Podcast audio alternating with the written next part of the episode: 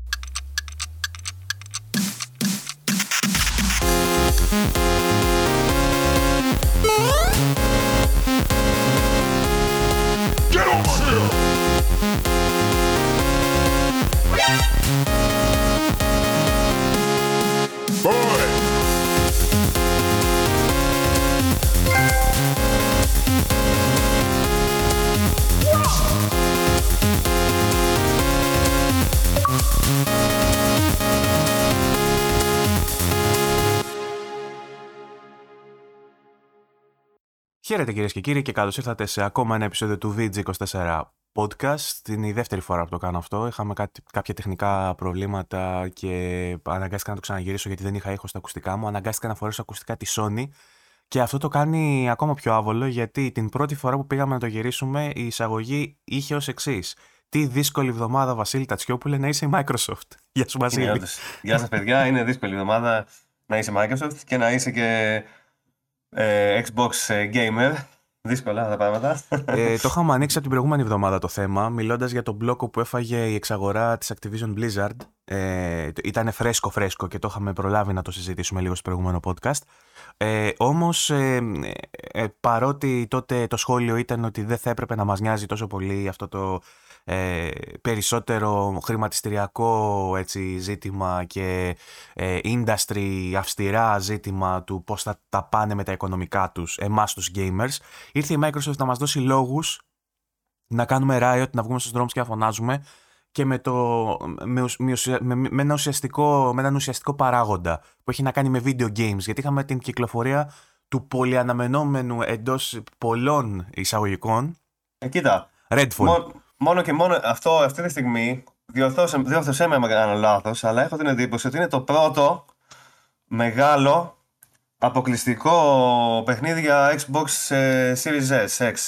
Η αλήθεια είναι ότι επειδή ε, ο developer ε, ήταν η Arcane που μας έχει φέρει ε, το Deathloop πιο πρόσφατα, μας έχει φέρει τα Dishonored, μας έχει φέρει πολλά ωραία first person ε, παιχνίδια που έχουν γράψει και ιστορία ε, ήταν πολύ ψηλά, ε, πώς το έλεγε αυτή στο GNTM, η Μπίχης, πώς το έλεγε.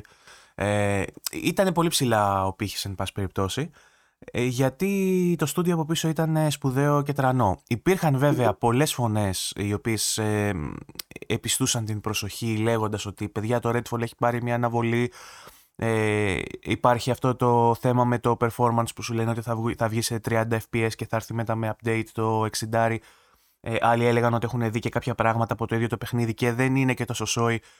Πολλοί όμως λέγανε ότι αυτοί είναι πεσημιστές ή είναι Xbox haters. Κάποιοι και λέγανε ότι, ναι, ότι ακόμα και αν δεν βγει ε, σε αντίστοιχο επίπεδο με τα άλλα παιχνίδια της Arcane, ας πούμε, ότι θα είναι, παιδί μου, ένα καλό, ξέρω εγώ, εφταράκι, ας πούμε. Κάτι ναι. τέτοιο. δηλαδή ένα, ένα, ένα ok παιχνίδι στην, καλή, στην χειρότερη περίπτωση, έλεγε κάποιος κόσμος. Και ήταν, ήταν το πρώτο μεγάλο παιχνίδι του Xbox της νέας γενιάς είναι αυτό. Ναι. Είναι το πρώτο μεγάλο παιχνίδι που βγαίνει και είναι αποκλειστικό ε, για το Xbox Series S. Δηλαδή είναι η πρώτη, η πρώτη κίνηση της Microsoft από first party, από τα δικά της studio, στο, στη νέα γενιά. Για φέτος λες. Όχι, γενικά. Ποιο άλλο παιχνίδι υπάρχει; Μεγάλο παιχνίδι τώρα. Μιλάμε για παιχνίδι, ας πούμε, Halo, Forza, παιχνίδια της Microsoft δηλαδή. Το brand. Όχι κάποιο άλλο. Το οποίο είναι μόνο για τη νέα γενιά. Δεν υπάρχει κάποιο άλλο. Εγώ δεν θυμάμαι κανένα άλλο τουλάχιστον. Μόνο για τη νέα γενιά, εντάξει. Ναι, ναι, ναι, γιατί έχουν εννοώ. βγει πολλά cross-gen, ας πούμε, που ναι. έλαμψαν στο Series X mm. και στο One ήταν, ας πούμε, λίγο Ναι, αλλά αυτό είναι το πρώτο, το, η πρώτη βουτιά της Microsoft στη νέα γενιά και έγινε έτσι τώρα. Ναι. Δηλαδή. Άμα είναι κάποιο άλλο, συγχωρέστε με, άμα μου διαφεύγει αυτή τη στιγμή, αλλά. Κοίτα, oh, για, να, για να σου διαφεύγει, λογικά, εσένα κιόλας που ασχολείσαι σταθερά και κατά πάσα πιθανότητα θα το έχεις γράψει και review, γιατί υπάρχει και αυτός ο παράγοντας ότι η Microsoft δεν στέλνει review copies. Οπότε, αν κάποιος ναι. πρέπει να κάτσει να το καλύψει το site, πρέπει να το κάνει από την καλή του την, καρδιά, από την, καλή του την καρδιά και επειδή γουστάρει να καλύπτει πράγματα. Και ο μόνος που το κάνει αφιλοκερδό και χωρίς review copy είσαι εσύ. Οπότε θα έχεις γράψει το review εσύ. αν είχε βγει κάποιο τέτοιο και θα το θυμώσω. Ναι, ε, οπότε, μάλλον δίκιο θα έχεις. Ε, οπότε, ε, να ξεκινήσουμε λέγοντας για το Redfall; Ε, σίγουρα θα ξεκινήσουμε με το Redfall mm. γιατί είναι το μεγάλο flop της εβδομάδας και γύρω από εκεί ε, συγκεντρώνονται οι εντυπώσεις. Ε, γιατί με έναυσμα ή μάλλον με αφορμή ε, την κυκλοφορία του και το δράμα γύρω από την κυκλοφορία του και τις βαθμολογίες και τις κριτικές και τα όσα λέει ο κόσμος. Είχαμε και μια συνέντευξη του Spencer, είχαμε και αντιδράσεις ε, από αμφότερες πλευρές των παικτών και των παραγόντων, οπότε ε, με αυτό ασχολείται ο κόσμος, ρε παιδί μου, με το Redfall και τις προεκτάσεις αυτού του θέματος, του τι σημαίνει αυτή η κυκλοφορία, ε, καλή, κακή, ε, κακή προφανώς, ε, για την Microsoft, τι μπορεί να σημαίνει για το μέλλον και, τι, και πώς μπορεί όλο αυτό να κάνει ένα evaluation, να κάνει μια αποτίμηση του τι έχει προηγηθεί και της στρατηγικής της Microsoft έως τώρα, που έχει μάλιστα, κάνω μια σύνοψη αυτή τη στιγμή για εισαγωγή, ε, έχει έως και δημιουργήσει ε, ένα ρεύμα ε, εντυπώσεων και, και άποψης, απόψεων που θέλουν τον Spencer ε, υπόλογο και σε φάση φυγής. Ότι μάλλον πρέπει να φύγει γιατί δεν μπορεί. Λένε κάποιοι. Υπάρχουν άλλοι που τον στηρίζουν ε, ακόμα με πάθος.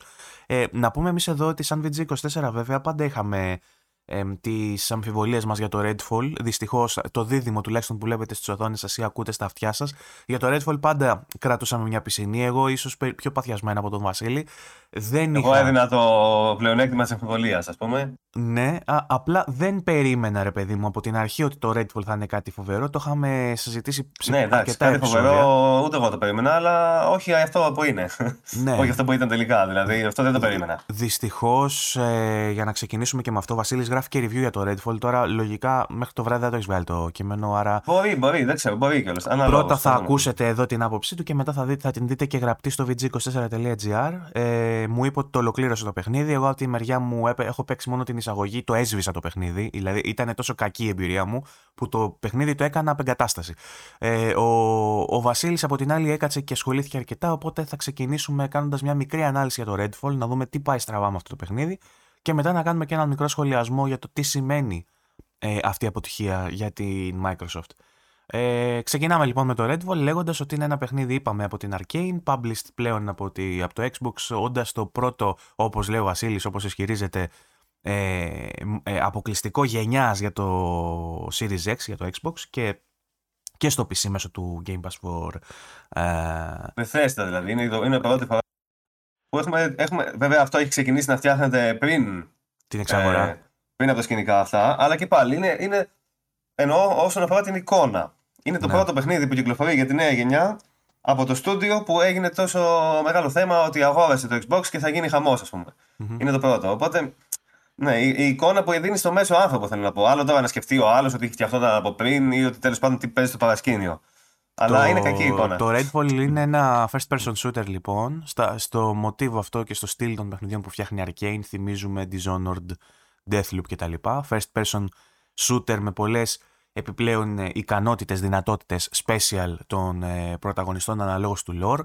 Στο συγκεκριμένο lore, στο συγκεκριμένο κόσμο έχουμε να κάνουμε με, με κυνηγούς βαμπύρ. Αυτό έχω καταλάβει εγώ ότι κάνεις. Δηλαδή, ας πούμε, η, μέσα σε η, η, η, κακή είναι κάποια βαμπύρ, ας πούμε, και εσύ ε, βρίσκεσαι υπό κάποιες προποθέσει να τα κυνηγάς αυτά και να προσπαθείς ε, να γλιτώσεις τον κόσμο που, που επιβιώνει μέσα σε όλο αυτό το lore από τα βαμπύρ.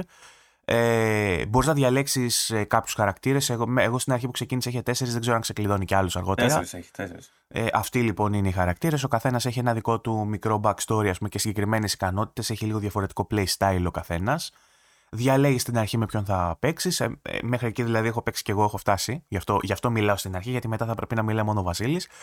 Ε, σε πετάει σε έναν κόσμο ε, όπου ε, ευθύς εξ αρχής έρχεσαι αντιμέτωπος με μια κουινάρα, με μια βασίλισσα το βαμπύρα, ας πούμε, η οποία σε, σου κάνει choking εκεί πέρα και εκεί που αρχίζεις να γουστάρεις και να, να το ψηλοαπολαμβάνεις, κάτι γίνεται και χωρίζεσαι. Είναι αυτό το first taste που σου δίνουν μερικά παιχνίδια από τον βασικό κακό, μάλλον δεν ξέρω αν θα είναι κατά πάσα πιθανότητα όχι. Ε, σου δίνει μια γεύση από τον κακό, τον μεγαλειώδη και μετά φεύγει για να πολεμήσεις πολλές ώρες με μουμπάκια και μετά σε αφήνει σε μια αρένα που θυμίζει πάρα πολύ το κλασικό αυτό παιχνίδι και ήταν και φόβη πολλών. Το κατά πόσο αυτό το παιχνίδι θα θυμίζει κάποια άλλα online ε, team-based ε, shooters όπως το Left 4 Dead, όπως το Back 4 Blood, όπως άλλα τέτοια παιχνίδια. Ενώ η ε, εταιρεία διαβεβαίνει ότι θα είναι μια, μια, μια εμπειρία με σενάριο, story-driven, ένα κανονικό single player παιχνίδι απλά με άλλους παίκτες. Ναι, θα πούμε ναι. μετά αν είναι όντως έτσι. Πα, παρότι το ξεκίνησα μόνος μου, γιατί σου δίνεται και αυτή η δυνατότητα να παίξεις ή με φίλους είτε μόνος σου. Εγώ που το ξεκίνησα μόνος μου, ένιωθα σαν να παίζω ένα team-based παιχνίδι που απλά οι συμπαίκτες μου έχουν BAFK away from keyboard δηλαδή, έχουν απομακρυνθεί, έχουν πάει να κατουρίσουν, να φάνε και έχω μείνει μόνος μου να παίζω, έτσι ένιωθα. Ε, παρότι ε, σε σημεία το παιχνίδι είχε αρκετά ωραία εφέ φωτισμού, να πω επίσης ότι δεν το έπαιξα σε κονσόλα, το έπαιξα στο PC, όπου παραδόξως τρέχει πολύ καλά ε, και το έπαιξα με άνω των 60 fps σε πολύ καλές ρυθμίσεις. Ε, τα γραφικά ήταν σε σημεία πάρα πολύ εντυπωσιακά, τουλάχιστον για μένα στη δική μου εμπειρία. Ε, σε άλλα σημεία είχαν τεράστια contrast και φαινόταν τελείως απλοϊκό σχεδιαστικά.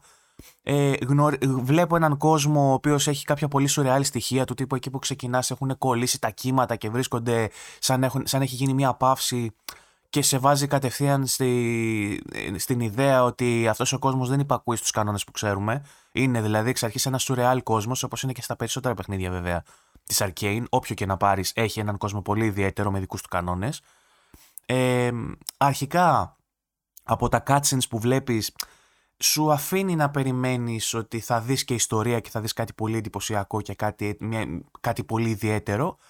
Αλλά καθώς άρχισα να προχωράω παρακάτω Βασίλη μου και σου δίνω το λόγο να μιλήσεις από εδώ και πέρα, ένιωσα ότι έπαιζε ουσιαστικά αυτό. Ένα reskin ενός Back for Blood ε, με διαφορετικές ικανότητες που αντί για ζόμπι έχει βαμπύρα, ας πούμε, με, που κινούνται λίγο διαφορετικά στον χώρο ε, δεν βρήκα ψυχή. Δεν βρήκα βέβαια ούτε bugs για να είμαστε δίκαιοι. Που πολλοί άλλοι είπαν ότι βρήκαν και πάρα πολλά bugs σε αυτό το παιχνίδι. Εγώ στι δύο ώρες πόσο έπαιξα, δεν βρήκα τίποτα.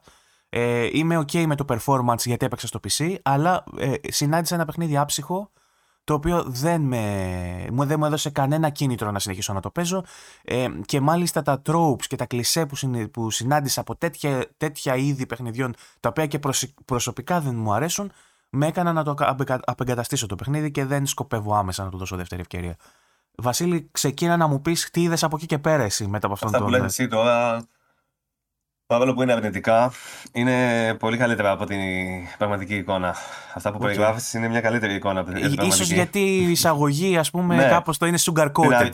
Στην αρχή, εγώ έλεγα στι πρώτες δύο ώρες, ας πούμε, περίπου, έλεγα ότι εντάξει, παιδί μου δεν είναι κάτι τρελό, ας πούμε, δεν είναι κάτι ιδιαίτερο προφανώς. Αλλά εντάξει, διασκεδαστικό θα είναι μάλλον. Δηλαδή θα περάσεις κάποιες ώρες ε, αυτό που λέμε mindless ε, fun. Δηλαδή, ξέρω εγώ, άμυαλη διασκέδαση, χωρίς να σκέφτεσαι τίποτα, απλά να σκοτώνεις ζόμπι και να, ε, βαμπύρ και να αποφεύγεις τέτοια. Εντάξει, λέω, okay, ρε παιδί μου, κάτι σαν Far Cry με βαμπίρ, ξέρω εγώ, okay, ας πούμε. Ωστόσο, δεν είναι έτσι τα πράγματα. Καταρχάς, ε, τα 30 FPS στην κονσόλα, εγώ στο Series S το έχω παίξει. Ε, είναι όντως θέμα, προφανώς. Σε τέτοιο παιχνίδι που επιτίθεται το βαμπίρ και εξαφανίζεται και έχει μάχες τέτοιες γρήγορες, ας πούμε και αυτά, ε, θα ήταν πολύ καλύτερα να είναι 60 FPS, δεν το συζητάμε. Ωστόσο, αυτό είναι το λιγότερο, πραγματικά. Ακόμα και για τα τεχνικά να μιλήσουμε. Ναι. Τεχνικό τομέα, αυτό είναι το λιγότερο. Καταρχάς, τα, τα 30 FPS δεν είναι 30 FPS, δηλαδή πέφτουν συνέχεια. Έχει συνέχεια πτώσεις, έχει starter, έχει τέτοια κολλάει από εδώ, από εκεί και αυτά. Άντε να πεις όμως αυτά θα διορθωθούν, ρε παιδί. Εντάξει. Ε, έχει πολλά άλλα θέματα. Για παράδειγμα, βρίσκεσαι σε ένα μέρος και κοιτάς μακριά στον ορίζοντα και βλέπεις τα δέντρα, ξέρω εγώ. Και σε φάση. Τι είναι αυτό που βλέπω, ξέρω εγώ, εκεί. Κροασάν, ας πούμε, είναι. Τι είναι αυτό. Δηλαδή δεν φαίνεται καν σαν δέντρο. Φαίνεται ένα σχήμα με το χρώμα του δέντρου και όσο πλησιάζει αρχίζουν να βγαίνουν λεπτομέρειες, αλλά μιλάμε για τόσες λίγες λεπτομέρειες από μεγάλη απόσταση που δεν καταλαβαίνεις τι είναι. Ναι. Το pop είναι τρελό. Δηλαδή γυρνάς και βλέπεις μπροστά σου φώτα να εμφανίζονται, σκιές, ε, τέτοια από εδώ, από εκεί, τα δέντρα εξαφανίζονται τα κλαδιά, τα φίλ... Είναι πάρα πολύ έντονο. Level of detail υποθέτω καθώς προσεγγίζει σε Δηλαδή, μιλάμε για επίπεδο όμως ε, πολύ χειρότερο από το συνηθισμένο. Ναι. Που τα γραφικά ούτως ή άλλως δεν είναι κάτι τρελό. Δηλαδή, είναι τα textures, έχει κάτι θολά textures, έχει κάτι σκηνικά που βλέπεις γράμματα, ας πούμε, και είναι. ξέρω εγώ, σαν τετράγωνα, ξέρω εγώ. Όλα. Επίσης, φορτώνουν πολύ αργά πολλά πράγματα. Δηλαδή, βλέπεις κάτι, συνεχίζεις να το κοιτάς, συνεχίζεις να το κοιτάς, φορτώνει. Ναι, έχει πολλά ναι. τέτοια πράγματα. Ε, η εικόνα δεν είναι καλή γενικά στην κονσόλα, δηλαδή τουλάχιστον στο Series S που έπαιξα εγώ, δεν είναι καλή εικόνα καθόλου. Έχω παίξει δηλαδή παιχνίδια πιο απαιτητικά που είναι καλύτερα, ε, η καλύτερη εικόνα τους σε γενικές γραμμές. Ξέρεις τι το κάνει χειρότερο έτσι, ότι αυτό είναι αποκλειστικό παιχνίδι που η Microsoft ξέρει ότι θα βγει για τις δύο τη κονσόλες. Ξέρω. Κάντο Optimize να τρέχει έστω κάπως, ρε παιδί μου, μην έχει την ίδια ανάλυση. Αλλά να έχει ένα... το, το Flight Simulator, ας πούμε. Ναι. που ήταν και αυτό τέτοιο, τέτοια φάση. Το Halo ήταν μια χαρά, όλα αυτά ήταν μια χαρά. Δηλαδή και στις δύο κονσόλες αυτό το πράγμα τώρα ήταν πολύ προβληματικό. Ε, περισσότερο από ό,τι συνήθως στα παιχνίδια Day One. Δεν ήταν το κλασικό. Εντάξει, παιδί μου, OK, θα βγει patch. Ήταν χειρότερη κατάσταση από ό,τι συνήθως. Και πολλά bugs πολλά glitches, συνέχεια το T-pose. Ε, πολεμάς το ζόμπι, ας πούμε, το σκοτώνεις και μένει έτσι, ξέρω εγώ. Ή σου επιτίθεται και είναι σαν, το, στα, σαν σταυρωμένο έτσι και μένεις σε αυτή τη στάση ενό ενός επιτίθεται. T-pose. T-pose. Συνέχεια, συνέχεια αυτό το πράγμα. Συνέχεια βλέπεις ένα διπλό, διπλό μοντέλο. Δηλαδή μιλάει ή κάποιος χαρακτήρα και φεύγει και μένει πίσω το μοντέλο του, ξέρω εγώ, και περπατάει παρόλα αυτά ταυτόχρονα. Έχει διάφορα τέτοια. Κράσαρε μια φορά και έχασα και quest. Ε, πολλά, πολλά θέματα. Πολλά θέματα. Κλείσει συνέχεια δηλαδή. Να εξαφανίζονται πράγματα, να τα παίζουν. Επίσης οι σκιές, όλα αυτά είναι σκατά τελείως στην κονσόλα. Δηλαδή βλέπεις τη σκιά, εξαφανίζεται η σκιά, μετά τρέμει, ξανεμφανίζεται, τέτοια κατάσταση. Έβγαλε Αλλά... και ανάλυση το Digital Foundry. Αλήθεια, δεν το έχω δει. Ναι, ούτε εγώ το έχω δει ακόμα. Τι τίτλο έχει; Ε, δεν έχει πολύ αρνητικό τίτλο παραδόξως. Θα σου πω αμέσως. Περίμενε λίγο. Ε, ε, Ready for Xbox Series X SDF Tech Review Big Issues and an Unfulfilled Potential. Ναι, αυτό, αυτό θυμόμαι. Το Unfulfilled Potential. Δηλαδή, ανολοκλήρωτες προοπτικές ναι. ή ότι δεν συναντήθηκαν οι προοπτικές. Εγώ θα περίμενα να βάλει κάτι πολύ πιο καταστροφικό ως τίτλο με αυτά που ακούω. Κοίτα, τέλος πάντων, εγώ, εμένα η άποψή μου είναι ότι αυτό το πράγμα δεν βλέπετε το Red Bull και έχει και άλλα θέματα. Δεν είναι αυτά. Για παράδειγμα, οι NPCs όπως είναι εμφανισιακά φτιαγμένοι, σχεδιασμένοι, είναι σαν να βλέπεις NPCs από άλλη δεκαετία. Ναι. Κάτι φάτσες από πλαστελίνη, ξέρω εγώ, που το, τα basic animations μόνο, δηλαδή κουνιούνται ελάχιστα τα πρόσωπά τους ακίνητοι όλοι έτσι περιμένουν και πας μπροστά και τους μιλάς και μετά. Δηλαδή αυτά τα πράγματα. Αυτό είναι... το σχολίασα και εγώ στο Twitter, αλλά νομίζω ότι έχει να κάνει με το art style και το direction της Arcane. Γιατί το ναι, κάνει αυτό με όλα τα παιχνίδια. Δηλαδή αλλά... αυτό, αυτό το σχέδιο με τοπική μενταλίκα το είχε ναι. και στο. Πολύ καλύτερο όμως. Στο Dishonored το έκανε επειδή ήθελε. Που ήταν σαν ναι, ήταν, εκεί ήταν πολύ καλύτερα τα, και τα animations και τα πρόσωπα σχεδιασμένα σε όλα τα παιχνίδια της. Βασικά όλα τα παιχνίδια της ήταν καλύτερα οπτικά από το, από το Redfall. δηλαδή το Prey, ας πούμε, όπως το θυμάμαι τουλάχιστον, μου φαίνεται ότι ήταν πιο εντυπωσιακό. Με έχεις στο Twitter, μπορείς να μπεις ένα λεπτό στο Twitter να δεις κάποια screenshot που έχω ανεβάσει. Ναι, μισό λεπτό. Θέλω να μπεις και να δεις αυτά που έχω ανεβάσει, αν σου θυμίζουν κάτι από τη δική σου εμπειρία. Για να δούμε, ρε παιδί μου, αν είχαμε ίδια εμπειρία ή αν έπαιξες κάτι τελείως διαφορετικό από μένα. Γιατί μου κάνει εντύπωση το πόσο.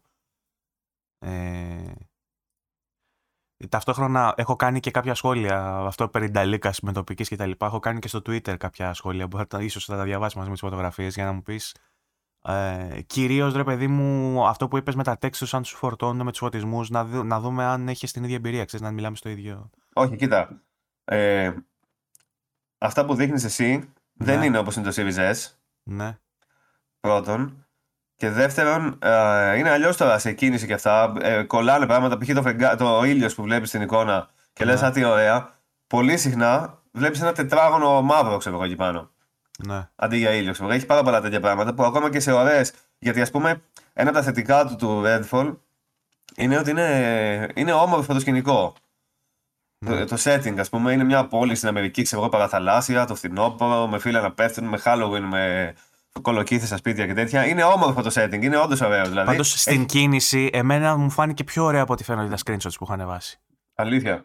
Βέβαια, εγώ σου ξαναλέω, έπαιξα, έπαιξα full Εσύ settings. Έπαιξε, ναι. Εμένα δεν μου άρεσε καθόλου το οπτικό κομμάτι στο, στο, στο Xbox. Μου φάνηκε σχεδόν σαν να παίζω άλλη γενιά. Και όταν λέω άλλη γενιά δεν εννοώ καν PlayStation 4, ναι. Xbox. Ε, Γιατί είναι και δύο διαφορετικά θέματα. Δηλαδή η αισθητική του που κατακρίνεις για το πώς είναι το animation δεν πρόκειται να αλλάξει. Το ναι, performance ναι. μπορεί να αλλάξει γιατί έχουν εντάξει και ένα patch το οποίο μπορεί να έρθει και να να χρησιμοποιήσει και FSR, ας πούμε, που είδα ότι και στο PC υπάρχει αυτή η δυνατότητα. Δηλαδή, Κοίτα, πρέπει να αλλάξουν πολλά πράγματα. Μέσω AI για να φαίνεται πιο καθαρό. Να μπει και ένα εξιντάρι και να, να παίζετε. Πολλά, ναι, πολλά αλλά... πρέπει να αλλάξουν. Γιατί ακόμα και αν δεν μιλάμε για αισθητική και καρτονίστικα και τέτοια, πρέπει να αλλάξουν πολλά πράγματα. Γιατί όλα αυτά που λέω εγώ, τα προβλήματα γίνονται συνέχεια. Δηλαδή, συνέχεια βλέπεις μπροστά σου ε, πράγματα που μειώνουν κατά πολύ ας πούμε, το τελικό αποτέλεσμα. Συνέχεια. Ακόμα και αν σου αρέσει αυτό που βλέπεις ναι. ε, στατικά, όταν παίζεις μέσα σε αυτόν τον κόσμο, βλέπεις συνέχεια να παίζει το ένα φως. Ένα παράθυρο να κάνει φλίκερ, ξέρω εγώ, σαν να είναι φως και αυτό, παιδί μου. Mm-hmm. Να εξαφανίζονται πράγματα. Να πέφτουν τα frames η σκιά να φορτώνει σιγά σιγά ένα προχωράς και βλέπεις κάτω δηλαδή μια γραμμή από σκιά να προχωράει μαζί σου, ξέρω εγώ.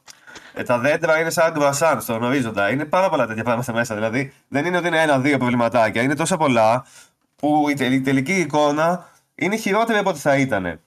Τελικά. Και εγώ, δηλαδή, οι NPCs, ας πούμε, εκτός από κάποια βαμπύρ και τέτοια που, OK, οι NPCs που σου μιλάνε και αυτοί, πολλές φορές τους βλέπεις να κολλάνε σε στάσεις έτσι και να μιλάνε στον τοίχο. Είναι πάρα πολλά αυτά τα πράγματα. Και άμα δεν διορθωθούν αυτά, ακόμα και τα κάπως καλά στοιχεία του δεν φαίνονται καν. Δηλαδή δεν, είναι, δεν φαίνονται. Ωραία. Έχουν... Ε, περί ορέξεις κολοκυθόπιτα θα σου έλεγε κανείς για αισθητική ας πούμε και τα τεχνικά Στα άλλα είπαμε... τους μου άρεσε η αισθητική. Στο συγκεκριμένο ναι. θεωρώ ότι δεν την πετύχανε. Δεν πετύχανε το στυλ. Οπότε λες ρε παιδί μου ότι δεν πιάνει ούτε καν τα γνωστά τη Arcane Standards σε ό,τι έχει να κάνει με το art style. Εσένα σου άρεσε. Α πούμε το Deathloop σου άρεσε το πώς ναι, ήταν. Ναι, μου άρεσαν όλα. Και μάλιστα θυμάμαι ότι είχες εκθιάσει και την αισθητική και των μενού, ας mm. πούμε, και των γραφικών που πεταγόταν. Μου άρεσαν όλα. Που εντάξει, ποτέ δεν είχε Arcane τεχνικά. Δεν ήταν η υπεροχή της, ας πούμε, στο τεχνικό κομμάτι, στα γραφικά. Τα βρίσκατε στο γούστο όμως. Αλλά επειδή ήταν όμορφα αισθητικά, τέλος πάντων να μα αρέσει αυτό το στυλ. Και ναι. επειδή παρόλο που είχε προβλήματα συνήθως στα παιχνίδια της Arcane, είχε και εγκλήσει, είχε διάφορα τέτοια πράγματα, δεν ήταν η κατάσταση σαν το Redfall. Καμία ναι. σχέση. Ακόμα okay. και όταν κυκλο, κυκλοφορούσαν. Εγώ τα είχα παίξει τα παιχνίδια της, πολλά από τα παιχνίδια στην κυκλοφορία. Δεν ήταν τόσο χάλια. Okay. Δηλαδή, πεζόντουσαν. Χώρια λοιπόν ε, η αισθητική και τα τεχνικά. Ε, μίλα μας λίγο για ιστορία, αν υπάρχει, λοιπόν, και για ναι. gameplay. Τα τεχνικά και το οπτικό κομμάτι, παρόλο που δεν μου άρεσε καθόλου, είναι το λιγότερο. Πραγματικά είναι το λιγότερο. Δηλαδή θα ήμουν OK, γιατί ένα από τα καλά στοιχεία είναι αυτό που είπα. Ότι είναι ατμοσφαιρικό, έχει ωραία μουσική, ας πούμε, ταιριαστή, μπαίνεις μέσα κτίρια, έτσι σκοτεινά και αυτά. Και είναι, δηλαδή στην αρχή ειδικά. Και σου, μου άρεσε αρκετά εμένα το setting, δηλαδή να κυκλοφορήσω εκεί μέσα, έλεγα καλή φάση φαίνεται. Ωστόσο μετά από λίγο αρχίζεις να βλέπεις να, να σπάνε οι, οι, οι, οι βαφέ της πραγματικότητας και να βλέπεις πώς είναι πραγματικά το παιχνίδι. Για παράδειγμα, το σενάριο. Ε, δεν έχει διαλόγους, δεν έχει cutscenes εγώ που να έχει. Δεν έχει τίποτα. Στο, εντάξει, έχει κάποια σκηνικά που έχει διαλόγου. Το μεγαλύτερο κομμάτι του είναι. Το μεγαλύτερο κομμάτι της αφήγησης είναι αυτό. Πάω να πάω αποστολή στο κρυσφύγετο από ακίνητους NPCs που κάθονται έτσι ακίνητοι και περιμένουν να πας να πάρεις αποστολή. Τους μιλάς, σου λένε κάτι του στυλ. Ε, έχασα το ρολόι μου ξέρω εγώ, στον τάφο της θείας μου, πήγαινε βρέστα, ας πούμε. Ξεκινάς την αποστολή, μπορεί να σου δείξει ένα βιντεάκι με στατικές εικόνες, σαν κόμικ κάπως, ε, που ας πούμε λέει κάποια πράγματα, ξέρω εγώ εκεί πέρα, και μετά ξεκινάς την αποστολή. Αυτό είναι το βασικό κομμάτι της αφήγησης του βασικού του σενάριου. Οι περισσότεροι δεν γίνεται εκεί και σε σημειώματα που διαβάζεις. Δηλαδή, δηλαδή η κλιμάκωση για να πολεμήσει το τελικό boss είναι με εικονές. Δεν σου έχει και ένα κάτσι να ε, Εντάξει, έχει κάποια σημεία κάποια σκηνικά, έχει κάποια σημεία, αλλά θέλω να πω το μεγαλύτερο μέρος δεν γίνεται, ας πούμε, με, διάλογο με έναν NPC που κάθεσαι και κάνεις διάλογο, ξέρω εγώ, δύο λεπτά ή που είναι κάποιος μαζί σου και μιλάει ή ναι. ένα σύρματο. Κάτι ε, δομικά είναι σαν το Back for Blood ή σαν το Left 4 Dead ότι ξεκινάει ένα chapter για παράδειγμα που έχει ένα objective όχι, ε, είναι σαν και το είναι σαν Cry. αποστολή που τελειώνει ή έχει και ένα open world ας πούμε στο Έχει open world, είναι σαν το Far Cry αλλά με λιγότερες αποστολές και λιγότερα πράγματα να κάνεις. Δηλαδή είσαι στο open world, πας στο κρυσφύγετο, παίρνεις την αποστολή, βγαίνεις στο open world, πας να την κάνεις το... στο χάρτη. Ναι. Ε, Όμως αυτό είναι το ένα κομμάτι της αφήγησης που εμένα με ενοχλεί αυτό το πράγμα. Δηλαδή ήθελα κάτι παραπάνω, αλλά έστω μετά το υπόλοιπο κομμάτι είναι να διαβάζεις σημειώματα. Δηλαδή μπαίνεις κάπου και έχεις 82 σημειώματα σε κάθε κτίριο, που πάντα η Arcane είχε πολύ κείμενο, αλλά εδώ είναι ενοχλητικό γιατί είναι ε, ο βασικός τρόπος που αναπτύσσεται το, το lore του κόσμου, ας πούμε. Δεν ναι. είναι ότι μαθαίνεις τα πράγματα από το βασικό σενάριο και από τους διαλόγους, από κάποιο χαρακτήρα που είναι μαζί σου και σου μιλάει. Και έχει και το τέτοιο. Και, το και κάποιο exposition ναι. από τα γραπτά ας πούμε, Εδώ... που βρίσκει διάσπαρτα. Εδώ πέρα λες ότι δεν υπάρχει exposition από τον κόσμο, πρέπει να διαβάζεις. Ναι, για να μάθεις τι παίζει με τον κόσμο που είναι όντως ωραίο. Βασικά έχει ενδιαφέρον ο κόσμος από πίσω, το lore, ας πούμε. Έχει κάποια, έχει κάποια ωραία πράγματα μέσα, αλλά πρέπει να μπαίνεις σε κάθε κτίριο και να διαβάζεις, λες και διαβάζεις με τη με κάθε φορά. Και μετά πες ότι okay, αυτό, δεν ενοχλεί όλο τον κόσμο. Εξάλλου προαιρετικό είναι. Αλλά μετά δεν βλέπεις αντίστοιχο πράγματα in-game, ας πούμε, ή κάτι τέτοιο. Ειδικά αν παίζεις μόνος σου. Δηλαδή, γιατί αν παίζεις με άλλους, εντάξει, μιλάνε και κάπως μεταξύ τους. Okay. άμα παίζεις μόνος σου, το μόνο που γίνεται είναι να λέει ατάκες. Χαρακτήρα συνέχεια και συνέχεια τις ίδιες. Όλη την ώρα τις ίδιες. Σκοτώνεις κάποιον, χαχα, είμαι unstoppable. Χαχα, είμαι unstoppable. Ξέρω εγώ. Μετά σκοτώνεις κάποιον, χαχα, είμαι unstoppable. Όλη την ώρα. Και νιώθεις ότι το παιχνίδι δεν έχει σενάριο. Νιώθεις ότι παίζεις Back for Blood ή Left 4 Dead που έχουν παιδί μου ένα basic σενάριο, ξέρεις. Σε βάση είναι τα κακά ζόμπι και η καλή κυνηγή, ας πούμε. Νιώθεις ότι παίζεις αυτό. Ενώ δεν είναι αυτό στην ουσία, γιατί έχει όντως ε, backstory από πίσω, έχει έναν κακό που έχει όντως ιστορία, πώς έγινε αυτό που είναι, τι έγινε εκεί. Έχει ένα σενάριο από πίσω, το οποίο στο χαρτί είναι ενδιαφέρον. Αλλά ο τρόπος της αφήγησης ε, είναι χάλια. Δεν σου κρατάει την προσοχή, δεν σου κρατάει, δεν σου κρατάει το ενδιαφέρον. Δηλαδή να, να θες να δεις τι γίνεται. Δεν σε ενδιαφέρει τι γίνεται δηλαδή. Παίζεις και νιώθεις ότι παίζεις απλά ξερές αποστολές τύπου PvE, ξέρω εγώ, co-op, multiplayer. Γιατί στην πραγματικότητα δεν ενδιαφέρεσαι ούτε για το νησί, ούτε για τους χαρακτήρες, ούτε για τίποτα, γιατί δεν σε αφήνει το παιχνίδι. Δυστυχώς. Αυτό είναι το σενάριο του Redfall. Εγώ νιώθω σαν να μην εχει Δηλαδή. Μετά πάμε στο gameplay όμως, που είναι χειρότερα τα πράγματα. Γιατί να δεχτώ ότι θα παίξω ένα ε, brain ένα, ένα τελείως άμυαλο παιχνίδι, που είσαι, παιδί μου, σε έναν κόσμο, παίρνεις αποστολές, έχουν διασκεδαστικέ, ότι παίζουν π.χ. Far Cry με λιγότερη έμφαση στο σενάριο, ας πούμε. Να το δεχτώ. Όμως. από τι να αρχίσεις εδώ πέρα; Α αρχίσουμε με, με, με, το σύστημα μάχης. Ο, ο χειρισμός είναι απλά κακός στο Xbox. Είναι 30 FPS, πέφτουν κιόλας και η κίνηση όταν στρίβεις την κάμερα με το μαχλό είναι ρε παιδί μου σαν να αιωρείται κάπως. Δηλαδή δεν, δεν έχει ακρίβεια. Ο χειρισμό δεν αποκρίνεται άμεσα κιόλας, δηλαδή αργούν όλα να γίνουν, ξέρω εγώ. Οπότε στην πέφτουν εχθροί, ξέρω εγώ, και κινούνται και εσύ πρέπει να του πετύχεις. Οι πυροβολισμοί σου θυμίζουν άλλες εποχές κιόλας. Δηλαδή, στα περισσότερα παιχνίδια υπάρχει ένα ε, στο background, ας πούμε, σαν υποβοήθηση που πετυχαίνεις τον εχθρό. Δεν πρέπει να τον πετύχεις δηλαδή ακριβώς τον εχθρό, να πετάξεις μια σφαίρα ευθεία και άμα άλλος κάνει ένα εκατοστό δίπλα, περνάει από εδώ. Στο Redfall μοιάζει σαν να μην τον πετυχαίνεις ακόμα και αν τον πετύχεις πολλές φορές. Δηλαδή το βλέπεις και λες, Μαλάκα, τον πέτυχα. Ναι. Και δεν τον πετυχαίνεις. Και επειδή αργούν όλα, αυτό που καταλήξει να κάνεις τελικά είναι να πηγαίνεις ε, με τον αριστερό μοχλό, να κινείσαι μόνο, να μην στρίβεις δηλαδή, και να πηγαίνεις πέρα δόθε, ώστε να μπει ο στόχος πάνω στον εχθρό και να ρίξεις, ας πούμε. Πέρα δόθε έτσι, δεξιά-αριστερά και να τους πετυχαίνεις. Άντε να πεις, θα το δεχτώ και αυτό. Μετά βλέπεις την AI. Αυτό το πράγμα δεν υπάρχει, ρε φίλε. Δεν υπάρχει αυτό το πράγμα. Δηλαδή, είναι, είναι ξέρω εγώ, πέντε εχθροί μαζί. Βγάζει σνάιπερ, πυροβολάς τον ένα στο κεφάλι και πεθαίνει. Μπροστά τους ακριβώς. Τον κοιτάνε τέσσερα άτομα να πεθαίνει. Και κάθονται έτσι απλά. Δεν λένε καν. Ουχ, κάτι έγινε. Απλώς κάθονται. Περιμένουν έτσι. Αυτό, αυτό που λες το είδα και εγώ βασικά. Είχα σκοτώσει, αυτό γίνεται συνέχεια. Είχα σκοτώσει συνέχεια. κάποιον και πέρασε το περίπολο από δίπλα του και ήταν σε φάση Α, μια κουράδα, ξέρω εγώ. Αυτό γίνεται συνέχεια. Να πεις ότι γίνεται ναι, μια φορά γίνεται συνέχεια. Μετά, βλέπεις τους εχθρού και λες: Πάω να σκοτώσω. Πας κοντά, οι ίδιοι εχθροί συνέχεια σχεδόν. Με το μεταξύ, στο μεγαλύτερο μέρος είναι οι ίδιοι συνεχώς. Τα ίδια εχθροί που δεν ξεχωρίζουν καν μεταξύ τους. Δεν καταλαβαίνεις ποιος είναι τι. Σε φάση βλέπεις απλά κάτι ανθρώπους με όπλα. Αυτό ξέρω. Ε, ούτε, ούτε ικανότητες και moveset διαφορετικά, ούτε τίποτα. Κάποιοι έχουν sniper, ας πούμε, κάποιοι πετάνε. Τίποτα. Δηλαδή δεν, δεν ξεχωρίζουν ιδιαίτερα μεταξύ τους. Δεν έχουν κάτι τρελό, ας πούμε. Με τα βαμπύρ είναι που ξεχωρίζουν. Αλλά τέλος πάντων. Πλησιάζεις αυτούς και λες: OK, πάμε για μάχη αρχίσει να ρίχνεις, παιδί μου, και συνειδητοποιείς μετά ότι μια πολύ ας πούμε, καλή μέθοδος αντιμετώπισης των εχθρών είναι η εξής. Στην πέφτουν 5-6 και εσύ σιγά σιγά απομακρύνεσαι με την όπισθεν. Πηγαίνοντας πίσω-πίσω, αυτοί απλώς τρέχουν κατά πάνω, δεν κάνουν κάτι άλλο. Δεν κρύβονται, δεν κάνουν κάτι, δεν συνεργάζονται με κάποιο τρόπο, τίποτα. Απλώς τρέχουν ευθεία κατά πάνω σου, ξέρω εγώ. Και έρχονται δίπλα σου και σε πυροβολάνε εξ επαφής, ξέρω εγώ από δίπλα σου. Ναι, κάπως έτσι. Αν σε πυροβολήσουν, πολλές φορές απλά κάθονται έτσι. Αλλά τέλος πάντων. Ε, ε, άλλη ερώτηση. Ε, δεν θυμάμαι αν είχε επίπεδο δυσκολίας. Είχε επίπεδο έχει, έχει, έχει. Το, Εγώ το δοκίμασα να το ανεβάσεις, ας πούμε. Το δοκίμασα. Σκατά είναι όλα. Απλώς θέλει περισσότερο damage, ας πούμε. Τέτοια φάση. Σε ναι. πλησιάζουν τώρα, τρέχεις. Άκου να δεις τώρα τακτική. Υπέρ, υπέροχη στρατηγική. Τρέχεις πίσω-πίσω και φτάνεις σε ένα σημείο που δεν σε πετυχαίνουν τι σφαίρες τους. δεν σε φτάνουν απλά. Δηλαδή τους βλέπεις σε περιβολάνε και δεν σε πετυχαίνουν. Οπότε συνεχίζεις να πηγαίνεις πίσω-πίσω και τους ρίχνεις ταυτόχρονα και αυτοί απλώς τρέχουν και ρίχνουν αλλά δεν σε πετυχαίνουν. Και τους σκοτώνεις όλους έτσι. Αυτό γίνεται συνέχεια. Μετά λες, Α παίξω stealth. Α παίξω stealth. Μια χαρά.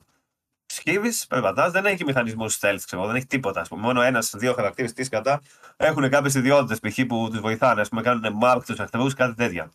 Όμως δεν έχει σημασία γιατί η ουσία του stealth είναι αυτή. Σκύβεις, προχωρά, είναι μπροστά σου άλλος ακριβώς, δεν σε βλέπει. Σηκώνει όρθιος, πας μπροστά στο πρόσωπό του και τον κοιτάς, δεν σε βλέπει. Χοροπηδά μπροστά, το κάνει, κάτι συμβαίνει εδώ μάλλον. και αρχίζει να ψάχνει. Ε, και όταν κάνεις stealth kill είναι το αγαπημένο μου το stealth kill εμένα. Στο παιχνίδι αυτό το αγαπημένο μου πράγμα είναι το stealth kill. Δεν έχει. Δεν υπάρχει stealth animation για να πας πίσω και να σου πει ας πούμε πάντα μπει ξέρω εγώ για να το σκοτώσει. Ισχύει, ναι, απλά του ρίχνεις καρπαζιά. Είναι ότι κάνεις μελή attack και κάνεις ναι, ναι. αγωνιά έτσι ρε παιδί μου και άμα ναι. είσαι από πίσω του και δεν σε έχει δει, Απλώς πέφτει κάτω. ναι, ο οποίος, εμένα μου έτυχε πάνω σε μια σκάλα όταν ξεκίναγα. Μπράβο, mm. το θυμήθηκα αυτό. Εκεί που πας να βρεις τον γιατρό στην αρχή. Ήταν σε μια σκάλα ένας κακός και από κάτω από τη σκάλα ένας άλλος. Στον πρώτον που δεν με είχε δει, του ρίξα καρπαζιά στο κεφάλι, mm. έπεσε κατευθείαν. Ο άλλος, επειδή είχε γυρίσει λίγο, τρία τέταρτα, και με είδε με την άκρη του ματιού του, ενώ του έριξα στο ίδιο σημείο καρπαζιά, δεν πέθανε. Αυτό και ήθελε δύο-τρεις. Ενώ σε άλλα παιχνίδια το stealth kill είναι κάτι το στυλ του σπάει το λαιμό, το πνίγει, το, το σπάζει με το μαχαίρι. Δεν είναι απλά ότι κάνει το ίδιο ακριβώς πράγμα. Απλά ο ένας πεθαίνει και ο άλλος όχι. Αυτό είναι μεγάλη ηλιθιότητα που κάνανε. Δηλαδή μοιάζει σαν να είναι άλφα έκδοση που δεν βάλανε ακόμα το animation, ρε παιδί μου. Ξέρεις, που, okay, είναι stealth kill σου λέει, αλλά μην το λαμβάνεις υπόψη σου γιατί είναι ξέρω εγώ η πρώιμη έκδοση και δεν έχουμε βάλει ακόμα τα animation. Αυτό, δεν απλά πώ λειτουργεί. Έτσι μοιάζει. Δεν έχει animation για stealth kill, ένα παιχνίδι που σε βάζει να παίξεις stealth γιατί έχει ας πούμε μαθηματικά στους εχθρού, ξέρεις τέτοιο στυλ. Δηλαδή δεν είναι απλά ότι σε βλέπουν σαν το Call of Duty, ξέρω εγώ. Και ναι, okay, αυτό ας πούμε. Μετά πάμε στα όπλα. Ε, εννοείς, το... συγγνώμη, εννοείς ότι όταν σε πάρουν λίγο χαμπάρι ότι έχει αυτό το state, το κίτρινο κόκκινο. Ναι, σε φάση μου βγάζει ένα μαθηματικό στο κεφάλι ε, τους και μετά ναι, γίνεται θαυμαστικό. Και... Συνήθως ναι. αυτό λες χρησιμοποιείται στα παιχνίδια που έχουν stealth. Ότι ε, έχει, ναι, έχει τρεις φάσεις ε, επίγνωση ναι, ναι, από τους κακούς και όχι μία. Mm. Okay. Ναι. Επίσης, σου είχε παιδί μου και καλά να πας από άλλους δρόμους, από την ταράτσα ή από την πόρτα ή από κάτω. Πολύ λίγα πράγματα βέβαια, καμία σχέση με άλλα παιχνίδια. Δεν σου έχει πολλές επιλογές. Σε φάση οι επιλογές σου είναι ή θα πάω από την ταράτσα ή θα πάω από την πόρτα. Ξέρω, κάπως έτσι. Δεν έχει πολλά. Ε, τώρα πάμε λίγο στα όπλα, γιατί και αυτά έχουν ενδιαφέρον. Έχει κάποια όπλα που είναι κλασικά shotgun, ας πούμε, ξέρω εγώ, καραμπίνες τέτοια. Και έχει και κάποια άλλα που είναι και καλά ειδικά όπλα για το βαμπύρ. Α πούμε. Το ένα, ξέρω εγώ, πετάει ένα φως, ε, UV light, πώς λέγεται αυτό στα ελληνικά, δεν ξέρω. Υπέρυθμες, τέλος πάντων αυτή τη μαλακία. Και ας πούμε τα βαμπύρ πετρώνουν. Άμα τα ναι. πετύχεις αρκετή ώρα, μένουν ε, Μάλλον UV, γιατί έχουν θέμα με τον ήλιο αυτά, οπότε ναι, μάλλον ναι. UV. Ε, και έχει και ένα άλλο που ρίχνει και καλά παλούκια. Ε, ξέρω εγώ, αυτά τα, που παλοκώνεις στα βαμπύρ, παιδί μου. Ah, που παλοκώνεις okay. στην καρδιά. Ναι. Γιατί στα βαμπύρ, όταν στην πέφτει βαμπύρ, το σκοτώνεις με το όπλο σου, ε, μένει ακίνητο για λίγο και πρέπει να πας κοντά να το παλουκώσει γιατί τα όπλα σου, εκτός από το πιστόλι, ας πούμε, έχουν ένα παλούκι στην άκρη. Ναι, και τα παλουκώνει ναι, στην καρδιά και πεθαίνουν έτσι. Αυτό που έλεγε ο Ρέμος με το έλα να με τελειώσεις. Αυτό συμβαίνει ακριβώς. Αυτό είναι ωραίο σαν ιδέα. Δηλαδή έχει πλάκα. Προχωρά και στην πέφτει ξενιγά ένα βαμπύρ και πρέπει να κάνεις αυτή τη δουλειά. Ποιο είναι το θέμα όμως; Γιατί και εδώ έχει θέμα. Το πρώτο θέμα είναι ότι τα βαμπύρ είναι στόκι. Στόκι όμως. Όταν λέμε στόκι, δεν υπάρχει αυτό το πράγμα. Δηλαδή, βλέπεις το βαμπύρ μπροστά σου, περπατάς δίπλα του ακριβώς, μπαίνεις μπροστά του και απλά περπατάει έτσι, ξέρω εγώ. Δεν σε βλέπει. Ξαφνικά ξυπνάει και σε βλέπει. Τρέχεις, πηδάς πάνω σε ένα μάξι, ας πούμε. Μετά από δύο δευτερόλεπτα, Ω, Πού πήγε; και το βλέπεις μπροστά σε, φίλε. Και είσαι πάνω στο καπάτο αυτοκινήτου έτσι και δεν σε βλέπει. Ε, ε, με απλά λόγια λοιπόν, AI για τον Μπούτσο. Αυτό λέμε. AI δεν υπάρχει αυτό το πράγμα. Είναι σαν πρώιμη έκδοση η AI που ακόμα δεν έχουν βάλει ας πούμε, όλες τις λειτουργίες και σου δείχνει απλά περίπου πώς θα παίζει το παιχνίδι. Δηλαδή είναι, μιλάμε για τέτοιο επίπεδο. Μετά, στην πέφτει βαμπύρ, στην αρχή λες: Ωραία φάση, επειδή ξαφανίζονται, κάνουν blink, ας πούμε. Ξαφανίζονται και βγαίνουν πίσω σου, έχει κάτι τέτοια. Μετά από λίγο διαπιστώνεις όμως ότι κάνουν όλα σχεδόν τα ίδια πράγματα. Δηλαδή συνέχεια, ότι, ότι δεν έχουν νοημοσύνη ούτε στις επιθέσεις. Δηλαδή εξαφανίζεται, εμφανίζεται δίπλα. Ξαφανίζεται, εμφανίζεται δίπλα. Επιτίθεται μπροστά. Αποφεύγεις κάνοντας ένα βήμα πίσω, ξέρω Τέτοια φάση. Και μετά συνειδητοποιείς κιόλας ότι τα όπλα είναι πάρα πολύ ισχυρά. Δηλαδή, αυτό που πετάει παλούκια, ε, μπαίνει σε ένα σκηνικό που έχει boss, ας πούμε, και είναι όλο το σκηνικό σε προδιαθέτει ότι θα δεις ένα δύσκολο boss και τέτοια. Και βγαίνει ένα που δεν έχεις ξαναδεί, που βγάζει κάτι ασπίδες ε, μπλε μπροστά και κάτι τέτοια, και το ρίχνεις δύο steak και πεθαίνει. τέτοια φάση. Δηλαδή, στον δρόμο, πετυχαίνει βαμπύρι στον δρόμο, τους πετάς δύο παλούκια και πεθαίνουν απλά έτσι. Και άλλα με ένα παλούκι. Ξέρω εγώ. Και δηλαδή δεν υπάρχει καμία δυσκολία εκτός από κάποια σκηνικά που ξαφνικά για κάποιο λόγο σκάνε πάρα πολύ, σε στριμώχνουν, επιτίθεται το βαμπύρι, σε πιάνει, σε τραβάει κοντά του, σκοτώνει με ένα χτύπημα, ξέρω Δηλαδή μέχρι εκεί σκοτώνεις ορδές για πλάκα και ξαφνικά πεθαίνεις έτσι απλά. Και εντάξει, αυτό δεν ε, ικανοποιεί. Ε, τι άλλο να πούμε, άλλο ωραίο πράγμα είναι οι αποστολές. Εξαιρετικό πράγμα. Οι αποστολές είναι έτσι. Πάμε στο κρυσφύγετο. Βλέπουμε έναν τύπο που κάθεται ακίνητος. Μας λέει η θεία μου είχε το ρολόι της και το έχασε. Δεν είναι αυτό ακριβώς, αλλά έστω. Έχασε το ρολόι της και έμεινε στο σπίτι. Πήγαινε πάρτο. Εντάξει, λέει εσύ.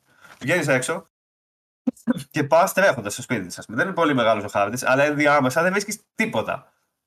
Πολλές φορές δεν κάνει εχθρούς. Δηλαδή απλώς προχωρά σε ένα άδειο μέρος, δεν βλέπεις κάτι που να πεις Α, τι είναι αυτό, ας πάω να δω, ας πούμε, ξέρεις. Ναι. Κάτι τέτοιο, ένα θαυμαστικό κάτι. Ε, ε Εννοείς με αυτό ότι η εξερεύνηση έχει μηδενική αξία. Δεν έχει νόημα. Γιατί ούτε loot. Ούτε loot. Τίποτα, πας από ένα σημείο στο άλλο. Βγαίνεις ναι. έξω, πας μέχρι εκεί. Πας εκεί, παίρνεις Δεν έχει τύπου κρυφά σημεία με loot. Ε, κάτι έχει, παιδί μου, αλλά είναι τόσο λίγα και τόσο αδιάφορα όλα. Επίσης το loot είναι μαλακία τελείως. Δηλαδή έχει loot που είναι κάτι στολέ, ας πούμε, που δεν έχουν κάποια ουσία in-game και κάποια όπλα με χρώματα κλασικά, ξέρεις, πορτοκαλί, ε, μοβ και τέτοια, ξέρω εγώ, ανάλογα με τη δύναμή τους, τα οποία τα βγάζει όπως να είναι, τυχαία. Δηλαδή μπορεί να βγάλεις στην αρχή ένα πολύ τέλειο όπλο και μετά να σου δίνει γκρι άσχετα, ξέρω εγώ, Επίσης δεν έχουν κάποιο νόημα. Δηλαδή βλέπεις τα όπλα και λες: Έχω shotgun, okay. Έχω το πράσινο. Το, μπλε είναι, το πορτοκαλί είναι καλύτερο, ας πούμε. Βάζω το πορτοκαλί απλά. Δεν έχει κάποιες ιδιότητες με ενδιαφέρον. Κάτι διαφορετικό τα όπλα να έχουν. Αλλά είναι, είναι αυτό το μοτίβο το κλασικό με το rarity. Το πόσο ναι. σπάνιο ή πόσο δυνατό είναι. Και απλώς όπως... είναι καλύτερο το ένα από το άλλο. Όπως κάνουν τα looter shooter Ε, ναι. Και έχει αυτό το, ε, αυτό το στοιχείο ναι, που, που μας τη δίνει σε εμάς, ας πούμε, στα shooter. Ναι, ότι έχει τα κάποια... ίδια όπλα με διαφορετικά στατιστικά. Σε κάποια παιχνίδια όμως τέτοια έχουν και κάποιες ιδιότητες ξεχωριστές. Π.χ. το ένα μπορεί να είναι καλύτερο σε κάτι, το άλλο όχι. Ή μπορεί να έχει upgrades να κάνεις. Δηλαδή να το κάνεις εσύ upgrade και να εξατομικεύσεις κάπως την εμπειρία. Εδώ δεν έχει κανένα νόημα. Είναι όλα Ούτε το ίδιο attachments πράγμα. και τέτοια όπως και το Back for Blood. Τίποτα, τίποτα. Το ίδιο πράγμα είναι όλα. Απλά το ένα καλύτερο από το άλλο. Έχει μια ιδιότητα που δεν την κοιτάς καν. Α πούμε, βλέπεις καινούριο. Καλύτερο τέτοιο, βάλω το ξέρω. Τέτοια βάζει. Από ό,τι είδα μεταξύ δεν έχει και για το traversal κάτι ιδιαίτερο. Ε, τίποτα, το τύπου, ούτε parkour ας πούμε, που έχουν άλλα παιχνίδια, τίποτα, ούτε κάποιο gadget που να σου δίνει πρόσβαση. Θα πούμε μετά και αυτό έχει κάποιες δυνάμεις, θα τα πω μετά. Ε, ναι. τώρα για την αποστολή. Λοιπόν, πας, παίρνεις το βολόι της ύπηδα. Okay. Γυρνάς πίσω με fast travel. Τι το δίνεις; Σου λέει μετά, επόμενη αποστολή, γιατί παίρνεις μία-μία. Δεν μπορείς να πάρεις πολλές μαζί. Παίρνεις μία-μία αποστολές στο βασικό κομμάτι. Επόμενη αποστολή. Πάρε το βολόι μου και πήγαινε το εκεί. Το εκεί είναι ακριβώς δίπλα από εκεί που το πήρες το βολόι.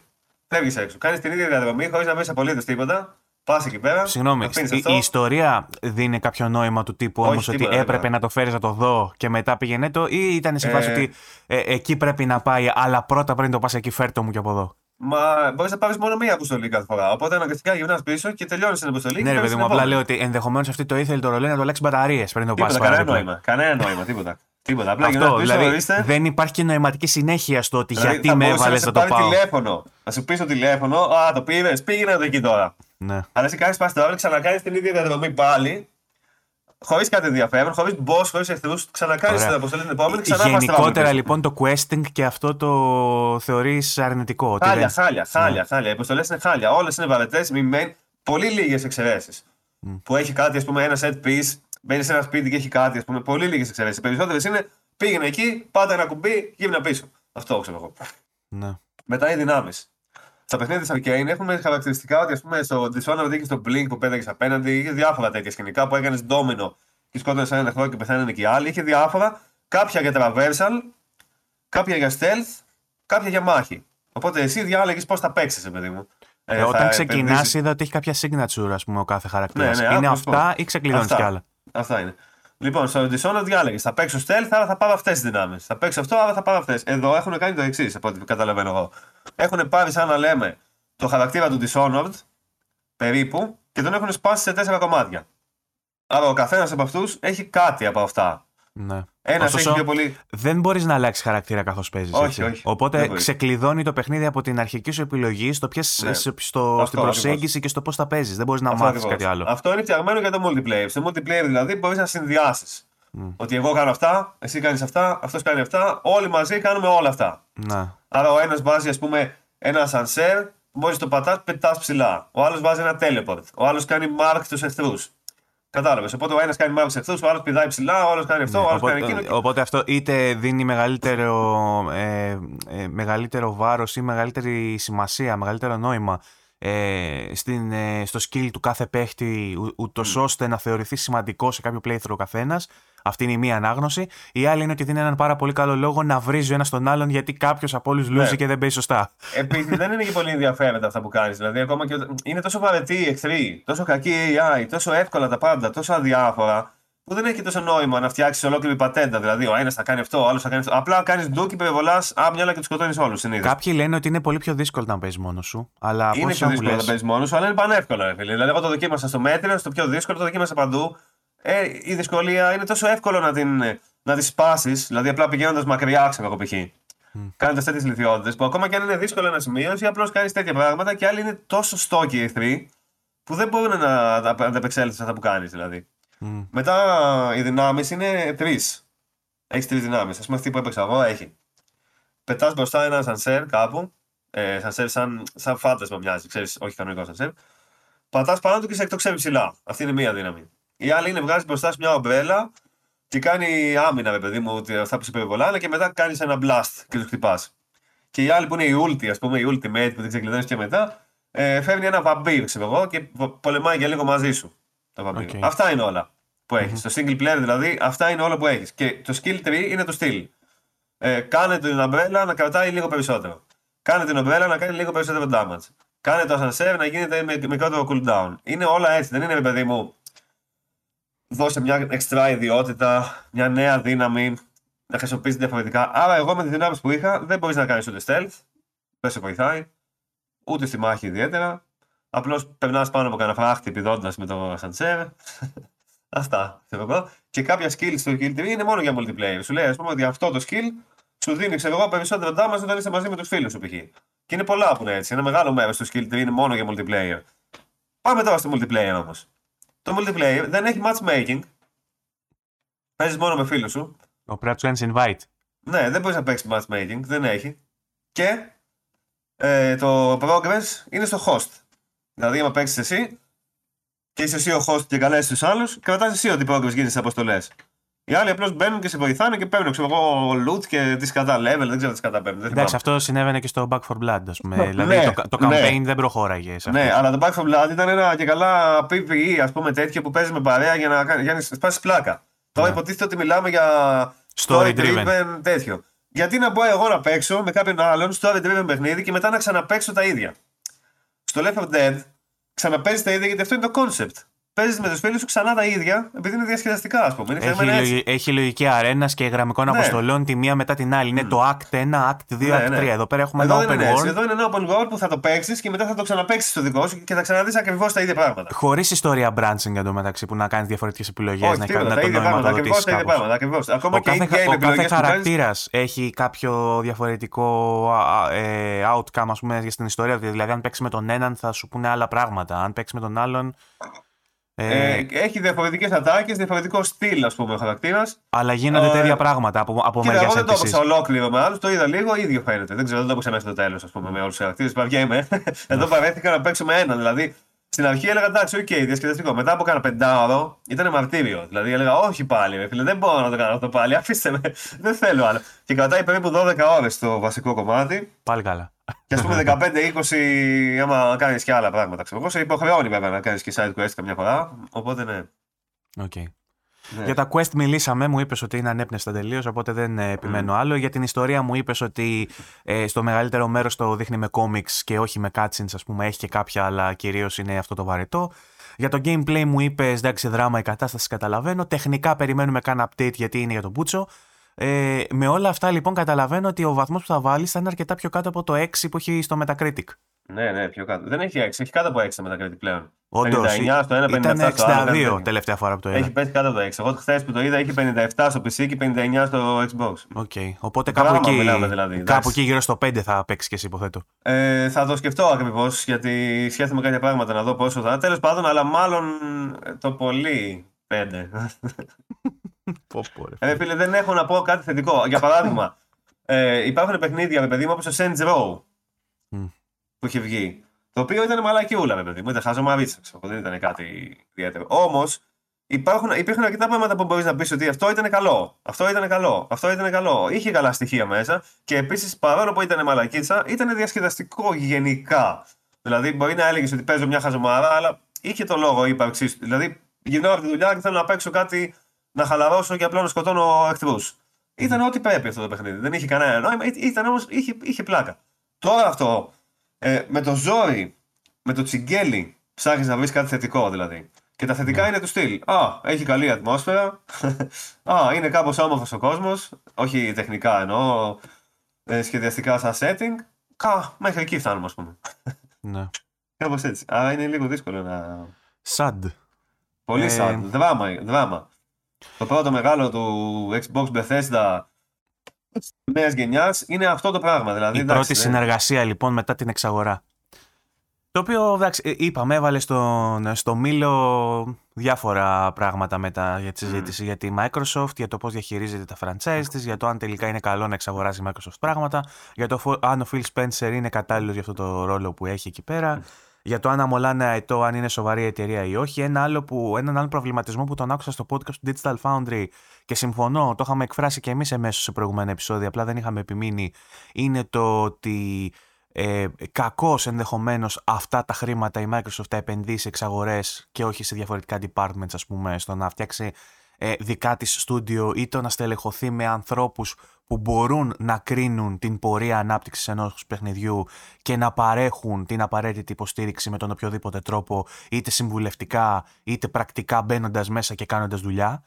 Ε, νομίζω ότι αυτό λείπει από την Microsoft τη δεδομένη χρονική στιγμή. Το Redfall, ας πούμε, το Redfall, ε, δεν χρειαζόταν περισσότερο καιρό για να βγει καλό. Κάποια άλλα παιχνίδια με περισσότερο καιρό θα βγαίνουν μια χαρά, ξέρω εγώ, ή έστω μέτρια. Αυτό χρειαζόταν ή διαφορετικό direction. Ριζική αλλαγή, ας πούμε, ναι, στην προσέγγιση του ή cancel. Δηλαδή και το cancel. Να πεις ότι παιδιά αυτό το πράγμα. Δεν βγαίνει. Ε, κακό θα μας κάνει. Παρακαλώ, ας πούμε. Δεν Σαν το Masterchef, ας πούμε, που ανοίγουν τον κάδο και το πετάνε μέσα και είναι σε ναι, φάση άκυρο. άκυρο παιδιά, έτσι έπρεπε να γίνει αυτό. Μου. Τώρα δεν ξέρω γιατί το κάνανε ακριβώς έτσι. Δηλαδή, ε, υπάρχει και το θέμα πώς διαχειρίζονται εσωτερικά αυτά τα project. Δηλαδή, ήταν κάτι που ήθελε να κάνει η Arkane και έλεγε ότι θέλουμε να κάνουμε αυτό, είναι το όνειρό μας. Αφήστε μας να το κάνουμε και τους είπε η Microsoft: OK, okay, παιδιά, εμείς θέλουμε ας πούμε Dishonored 3 π.χ.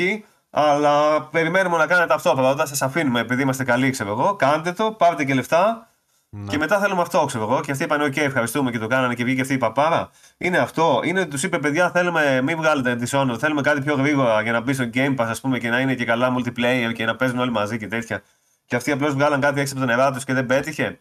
Δεν ξέρω τι φταίει τελικά. Πώς είναι η... η... η. Microsoft αυτό που πουλάει είναι ο ε, πλουραλισμός Καλά το είπα. Τέλος πάντων, στο, ε, στο Game Pass και στην υπηρεσία και στο οικοσύστημα και ότι έχει πολλά διαφορετικά ζέντερ για να προσφέρει στους παίχτες, αλλά ουσιαστικά τα περισσότερα τελευταία της παιχνίδια πούμε, που ε, ε, αξίωσαν κάτι μεγάλο πέραν του, του τίτλου ενός indie, το οποίο είναι διαμαντάκι, ε, ήταν αυτό του στυλ όμως. Δηλαδή Back for Blood, ε, είχε ότι στις αρχές του Game Pass να θυμίσω Bleeding Edge, το θυμάστε το Bleeding Edge; Πού είναι το Bleeding ναι. Edge; Ε, τώρα αυτό είχε το Halo, δηλαδή κυρίως multiplayer oriented νομίζω. Ναι, παιδί μου, εντάξει, α είναι ό,τι θέλει, αλλά τουλάχιστον να είναι τα παιχνίδια ε, αξιοπρεπή έστω. Έστω αξιοπρεπή, αν, όχι, αν όχι ξέρω εγώ top. Α είναι Ναι, δηλαδή δεν, δεν θέλω απαραίτητα να γίνει Sony και να βγάλει εγώ, τα, τέτοιο στυλ God of War, ας πούμε. Δεν είναι απαραίτητο. Α βγάλει ό,τι θέλει, αλλά τουλάχιστον. Ας γίνει, είναι... ας γίνει ο master στα online games. Δεν είναι ούτε αυτό.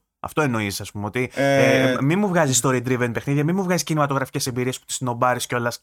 Όχι όλοι, μέρος της Microsoft σνομπάρει τις κινηματογραφικές εμπειρίες, αλλά τουλάχιστον γίνε ο καλύτερος στο ζέντρ που λες ότι είσαι καλός.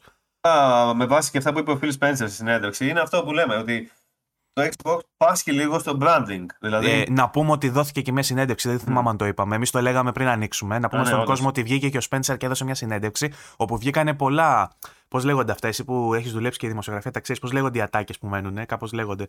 Ε, βγήκαν πολλά headlines, να το πω στα αγγλικά, ας πούμε, από αυτήν την ε, συνέντευξη, από ατάκες που είπε. Ε, η πιο βαριά από αυτές νομίζω ήταν αυτή που μου στείλες κιόλας. Ε, ότι, ε, για το Starfield που λέει ότι δεν υπάρχει λέει, περίπτωση ή μάλλον δεν υπάρχει κάποιο σύμπαν που έλεγε και ο Dr. Strange, κάποια πραγματικότητα στην οποία το Starfield ε, είναι τόσο καλό που ο κόσμος θα αρχίσει να πουλάει τα PlayStation 5 για να πάρει Xbox. Εντάξει, κοίτα, δίκιο έχει πάντως. Δηλαδή, άμα το σκεφτούμε ε, αυτό το πράγμα. Ρεαλιστής, πάντα ήταν ναι. ρεαλιστής. Απλά δίκιο είναι sad. αυτό που λέει δεν, είναι, δεν έχει άδικο. Γιατί ας πούμε το, το PlayStation και οι controllers της Nintendo έχουν πάρα πολύ έντονο το branding δηλαδή. Και έχουν έντονο το branding και έχουν αφοσιωμένο κοινό. Που το κοινό είναι αφοσιωμένο στο PlayStation. Ναι. Όχι... Παρένθεση, να πούμε ότι ζήτησε συγγνώμη και ο Σπένσερ ή μάλλον ναι. ε, αποδέχτηκε ότι mm. απογοητεύσαμε πολύ, πολύ κόσμο με αυτή την κυκλοφορία. Mm. Οπότε και για τη Microsoft είναι flop. Δεν είναι μόνο για εμάς εδώ που συζητάμε και είμαστε μπαθεί. Ε, καλά, προφανώς. Τώρα να βγάζει τέτοιο παιχνίδι και να έχει 57 μετακρίτη είναι. Ε, Καταστροφή. Πανολεθρία. Πολύ, πολύ Πανολεθρία ναι. που λέει και ο άλλος που βγαίνει τι Πανελλήνιε. ναι. Και ε, βέβαια, ο άλλος που πήγε τι Πανελλήνε είχε γράψει 17 και έλεγε πάνω λετρία. Αυτός εδώ πέρα είναι σαν να έχει γράψει 8 και να λέει. Ναι. Και τέλος πάντων, αυτό που λέει ο Spencer δεν έχει άδικο, παιδί μου, γιατί το brand του Xbox είναι κάπως αδύναμο. Δηλαδή, δεν υπάρχει κόσμος τόσο που είναι αφοσιωμένος στο Xbox ως brand. Ενώ στο PlayStation είναι πολύ πιο έντονο αυτό το πράγμα και στην Nintendo είναι πολύ πιο έντονο αυτό το πράγμα. Και δύσκολα δηλαδή κάποιος με ένα καλό παιχνίδι, ας πούμε, θα πει ότι Α, κοίτα το Xbox ε, αυτό είναι η κονσόλα που θέλω να πάρω. Φύγω από τις άλλες να πάω στο Xbox. Αυτό είναι λίγο δύσκολο. Δεν νομίζω ότι έχει τόσο αφοσιωμένο κοινό το Xbox. Ε, αλλά τώρα. OK, okay, δεν είναι τα παιχνίδια από μόνο τους. Ένα-δύο ναι. καλά παιχνίδια που θα φέρουν ο κόσμος. Αλλά πού είναι αυτά τα καλά παιχνίδια; Ναι, να σου πω Ανεξάρτητα με το αν θα φέρουν ο κόσμος στο στρατόπεδο το Xbox, πού είναι τα παιχνίδια; Α, απασχολεί πάρα πολύ τον κόσμο, ακόμα και αυτόν που ε, θα έλεγε κανείς ότι είναι πιστός στο Xbox, ότι είναι Xboxάκιδες αυτό που λέμε ε, ή όπως λένε οι σονάδες Xbox, δεν είναι το ίδιο, εντάξει, μην τα βάλουμε όλα στο ίδιο. Στο ίδιο. Υπάρχουν και οι ακραίοι, υπάρχουν και πιο ψύχρεμοι υποστηρικτές του Xbox, αλλά μου έκανε εντύπωση γιατί έβαλα το καθιερωμένο post στο γκρουπάκι VG24 Gaming Community, υπενθυμίζω στο Facebook, να ρωτήσει ο κόσμος τι θέλει να συζητήσουμε και όλες μα όλες οι ερωτήσεις έχουν να κάνουν με Xbox ε, και έχουν και ένα ύφος του τύπου αυτό, πανολεθρία, τώρα από εδώ και πέρα τι, τώρα τι γίνεται, χαθήκαμε. Ε, να, σου, δεν να σου διαβάσω μερικές, ναι. ας πούμε, για να πιάσουμε, να ξεκινήσουμε από εκεί για να κάνουμε την ανάλυση που είπαμε περί Microsoft. Ε, ο Δημήτρης ο για παράδειγμα, ρωτάει: Θα μπορούσε το Starfield να παίξει το ρόλο του Ιησού στο αριστούργημα του Φράγκο Τζεφιρέλη, υπό την έννοια του να αναστήσει το Xbox, ας πούμε, με ένα παιχνίδι. Είναι αυτό που ξεκινήσαμε να λέμε νωρίτερα και θα το πιάσουμε τώρα να το συνεχίσουμε. Ε, ο Χάρης ο Καλέργη λέει: Μετά το Redfall, ποιες είναι οι προσδοκίες σας για το Starfield; Πήρα τσάμπα το Series X τελικά. Α μου απαντήσει, απαντήσει κάποιος υπεύθυνα.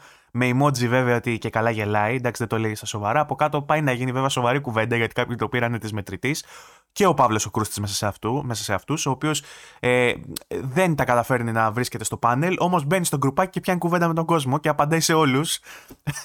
του έγρα... Δεν ξέρω αν το είδες. Του λέω Παύλο, αν δεν, δεν, έρχεσαι, στο... αν δεν έρχεσαι στο πάνελ να μιλάς, μην μιλάς καθόλου, λέω στα post. Εδώ πέρα τα παιδιά θέλουν να απευθυνθούν στο VG24 podcast, όχι σε σένα. λοιπόν, ο Βλάσιο ο Σκαρλάτος ρωτάει ε, τι ποσοστό δίνουμε να πάει άκλα αυτό το Starfield. Βλέπετε ότι η κουβέντα πλέον έχει μετατοπιστεί από το Redfall στο Starfield. Κανένας δεν ασχολείται με το Starfield. Τι είπα. Έχει, ε, κανένας δεν ασχολείται με, με το, Redfall. Ασχολούνται όλοι με το Starfield. Ε, έχει και μια ερώτηση για τη Solid.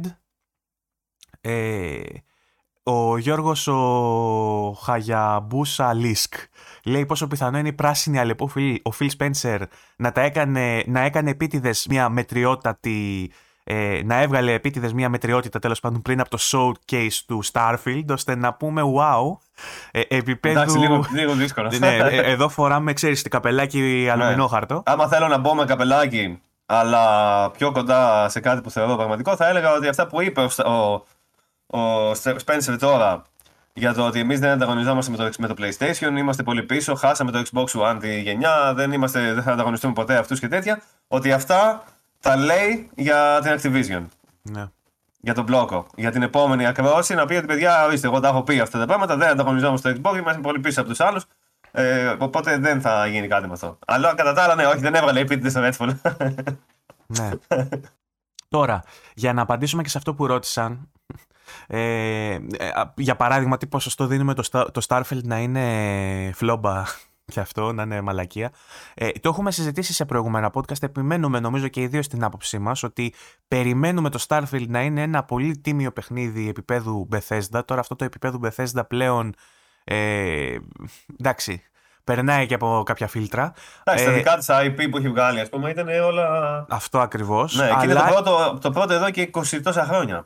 Υπενθυμίζουμε όμως ότι και οι μεγάλες τη κυκλοφορίες κυκλοφόρησαν προβληματικές. Όπως το Skyrim, θυμίζουμε, που ναι, πέταγαν ναι. υδράκια ανάποδα. Ναι, και το Fallout όλα. Στην αρχή ήταν γεμάτες προβλήματα. Είναι... Βέβαια, τώρα, ε, δεν ξέρω, ίσω.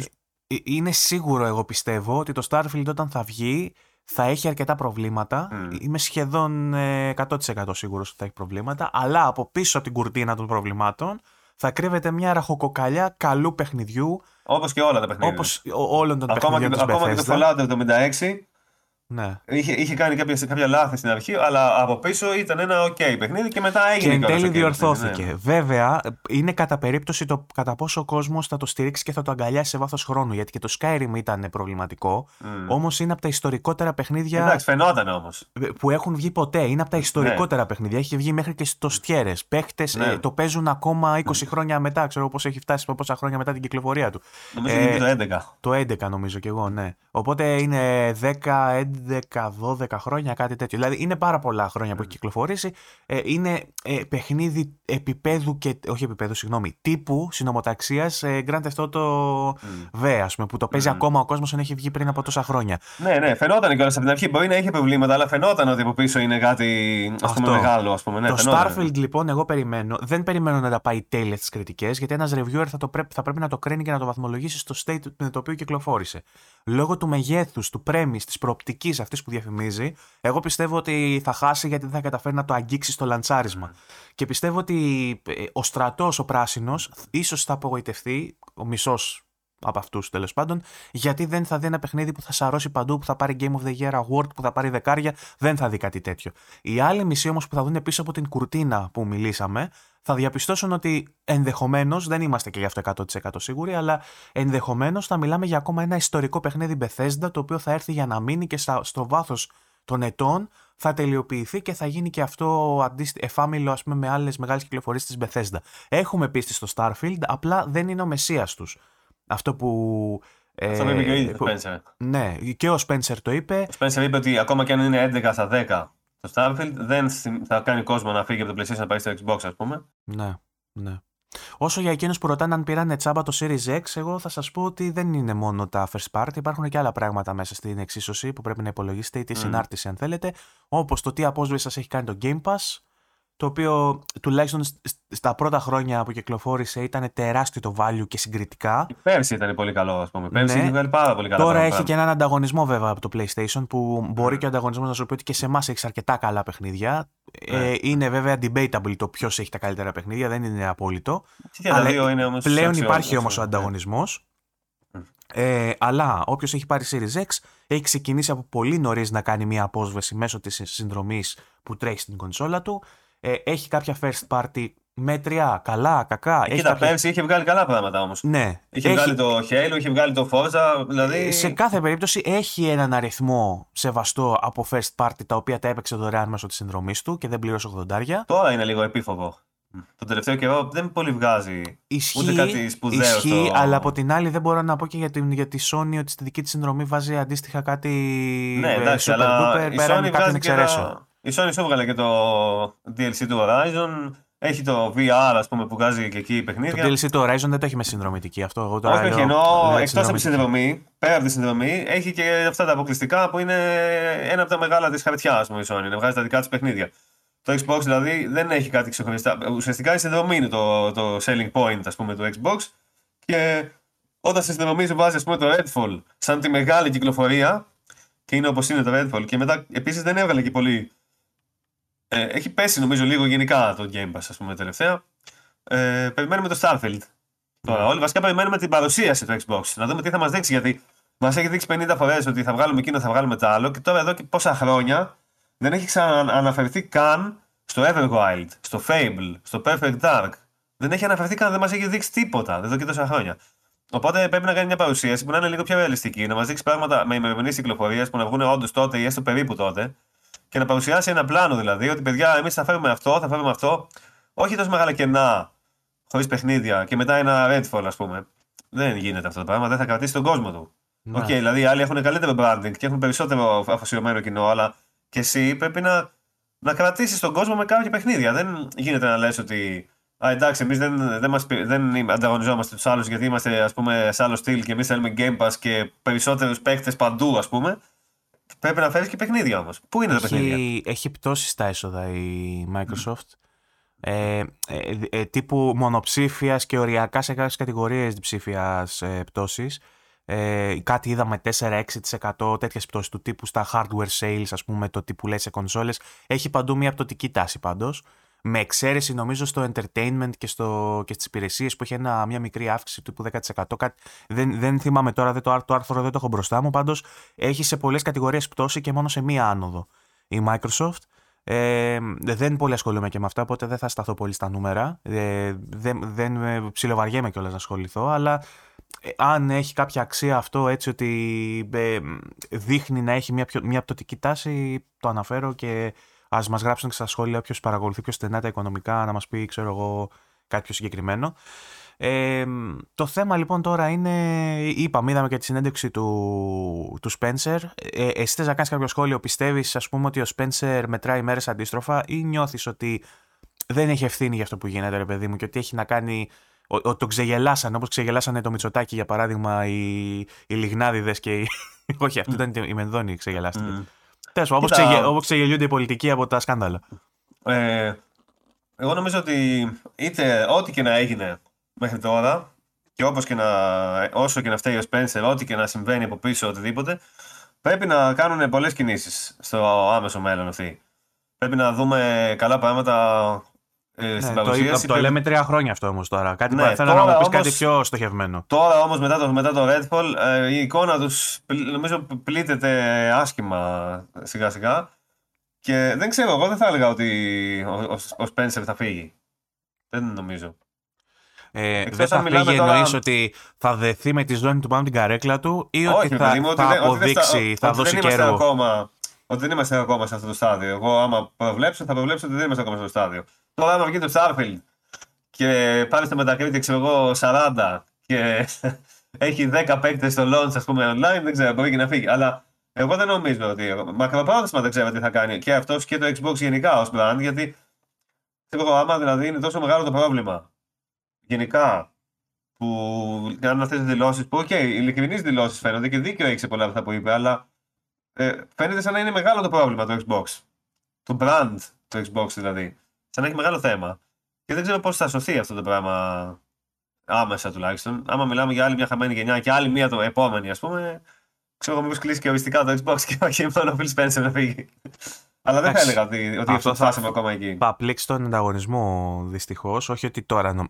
Ναι. Ξέρεις, δεν νιώθω ότι είναι τόσο άμεση η πίεση. Γιατί ε, νομίζω ότι η Sony, για παράδειγμα, κάνει τα πράγματα που θα έκανε έτσι κι αλλιώς. Οριακά. Νομίζω ότι η Sony αντιδρά κυρίως στο feedback των παικτών. Στο πόσο. Να δεχτώ μόνο ότι το υπηρεσία, συνδρομητική. Κατά τα άλλα, ε, η Sony φαίνεται να παίζει μόνη της μαζί με την Nintendo, αλλά με την Nintendo παίζουν σε άλλα γήπεδα. Η συνδρομητική, για να σου πω την αλήθεια, εγώ πιστεύω έτσι. Εγώ, εγώ μπορώ να λέω ό,τι θέλω, γιατί δε, άμα δεν παρουσιάσει και τεκμήρια, μπορείς να κατεβάσεις από την κλάβα σου ό,τι γουστάρεις. Ε, δεν πιστεύω ότι η Sony πιέστηκε από τις πωλήσεις του Game Pass για να κάνει αυτή τη, να δημιουργήσει την δική της υπηρεσία. Πιστεύω ότι πιέστηκε από τις απαιτήσεις του κόσμου που, ναι, άρχισε, να αντιλαμ... ναι. που άρχισε να ναι. αντιλαμβάνεται ότι το value της essential πλέον υπηρεσίας, ας πούμε δεν είναι mm. ε, άξιο ας πούμε, δεν είναι άξιο να χρεώνει τα λεφτά που χρεώνει οπότε Έμα δεν υπήρχε το Game Pass μπορεί να μην για να συνεχίσουν να σε χρεώνουν έπρεπε να δώσουν το κάτι παραπάνω ισχύει mm. ότι αν δεν υπήρχε το Game Pass μπορεί να, μην, ε, να, να έλειπε ένας λόγος ακόμα mm. αλλά νομίζω ότι ο κόσμος αντιδρούσε ήδη ή μπορεί τουλάχιστον να το βλέπω εγώ έτσι από το δικό μου το Echo Chamber και από τη δική μου την ε, αίσθηση που είχα αρχίσει να κάνω ήδη μποϊκοτάζ ας πούμε, στο Plus και να μην αγοράζω Plus γιατί ένιωθα ότι μου κλέβουν λεφτά που πλήρωνα τόσα για να παίζω απλά online και να μου δίνουν ε, μέσα στο χρόνο δύο φορές παιχνίδι που να το αγόραζα, διαφορετικά δεν θα το αγόραζα ας πούμε ή το έχω ήδη γιατί είναι πολύ παλιό. Ε, νομίζω ότι και ο κόσμος είχε αρχίσει να αντιδρά και θα το έκανε και η Sony έτσι κι αλλιώς ακούγοντας το feedback του κόσμου. Τις περισσότερες αλλαγές και τις περισσότερες κολοτούμπες η Sony νομίζω ότι τις έχει κάνει έπειτα από αντιδράσεις του κόσμου. Και όχι έπειτα από. Όπως και με, ναι, και σε πολλά πράγματα, ναι. Ναι, και όχι επειδή έκανε η Nintendo ή η Microsoft κάτι διαφορετικό. Ναι, εντάξει, αλλά όπως και να έχει, ας πούμε, άμα άρχισε να βγάζει και το Xbox παιχνίδια επίπεδου Sony, ας πούμε, δεν ξέρω, ναι, να okay, θα ήταν και αυτός ένας λόγος. Απλά ρε παιδί μου, ότι, λέω ότι αν επηρεαζόταν όντως με, με τα ρεύματα και με το τι πουλάει, θα έπρεπε η Sony να έχει βγάλει ήδη Animal Crossing. Έπρεπε να έχει δει από την, να δει από την Nintendo ας πούμε, ναι. ότι πουλάει full το Animal Crossing και να αρχίσει να βγάζει παιχνίδια με ζωάκια. Δεν το ε, κάνει. Η Nintendo είναι λίγο διαφορετικό στυλ. Η Microsoft θα μπορούσε να είναι παρόμοιο και η Microsoft όμως δεν, δεν φτάνει κοντά στον ανταγωνιστή της Sony, ας πούμε, τόσο καιρό. Δηλαδή δεν. Περιμένουμε με ανυπομονησία όλοι το Starfield, ας πούμε, να δούμε τι θα είναι. Δεν ξέρουμε καν τι άλλο θα δούμε και πότε. Δηλαδή, πριν από το Starfield, πόσο καιρό περιμένεις, δεν, δεν τραβάει πολύ τελευταία. Ναι. δεν τραβάει πολύ, δυστυχώς. Anyway. Ε, ελπίζουμε να τραβήξει καλύτερα. Ελπίζουμε την παρουσίαση να μας δείξει όντως πράγματα που να πεις καλά που έχω Xbox, ας πούμε. Και να, λοιπόν. να, να σταματήσουν να λένε ε, επειδή έχει και δύο ερωτήσεις ακόμα στο γκρουπάκι, να τις αναφέρω λίγο να τις απαντήσουμε για να πάμε παρακάτω. Ο Στέλιος ο Πιερό λέει συγχαρητήρια για την εκπομπή σας και γελάει προφανώς επειδή ξέρεις, μπαίνει μέσα με ατάκα σε εκπομπή με νεγάκι. Οπότε, ναι. Ε, παρατηρώ στο group πολλές απορίες για ρυθμίσεις τηλεόρασης για gaming. Ε, ρυθμίσεις τηλεόρασης για gaming. Ε, δηλαδή, ε, Τέλος πάντων, λέει, ε, πρόταση λέει, προτείνει αυτός, γιατί δεν φτιάχνετε ένα βίντεο με προτινόμενες ρυθμίσεις OLED ε, TV για gaming. Ξέρω, υπάρχουν στο YouTube, αλλά ελληνικό βίντεο δεν νομίζω. Πετάει για την πούτσα ο Παύλος ο Κρούστη και λέει: δεν, δεν υπάρχουν, έχεις δίκιο. Όταν πάρω τη νέα μου TV, θα φτιάξω, είναι πολύ καλή ιδέα. Οπότε πήρα από τον αρχισυντάκτη απάντηση ο Στέλιος ότι θα κάνει ο Παύλος. Εγώ με τη σειρά μου βέβαια να πω ότι είναι δύσκολο να ακολουθήσεις τις εξελίξεις και να βγάλεις βίντεο που να απευθύνεται σε όλους. Γι' αυτό υπάρχουν dedicated κανάλια στα οποία σας ε, παραπέμπουμε για να δείτε, γιατί είναι τελείως διαφορετικές οι ρυθμίσεις, όχι απλά από τεχνολογία σε τεχνολογία, αλλά και από μοντέλο σε μοντέλο. Άλλες ρυθμίσεις θα κάνεις ε, σε φωτεινότητες κτλ. σε μία σε δύο και διαφορετικές ρυθμίσεις θα κάνεις σε μία Samsung για παράδειγμα είτε QLED είτε ας πούμε την OLED τη δική τους που έχει διαφορετική φωτεινότητα σε nits και οτιδήποτε.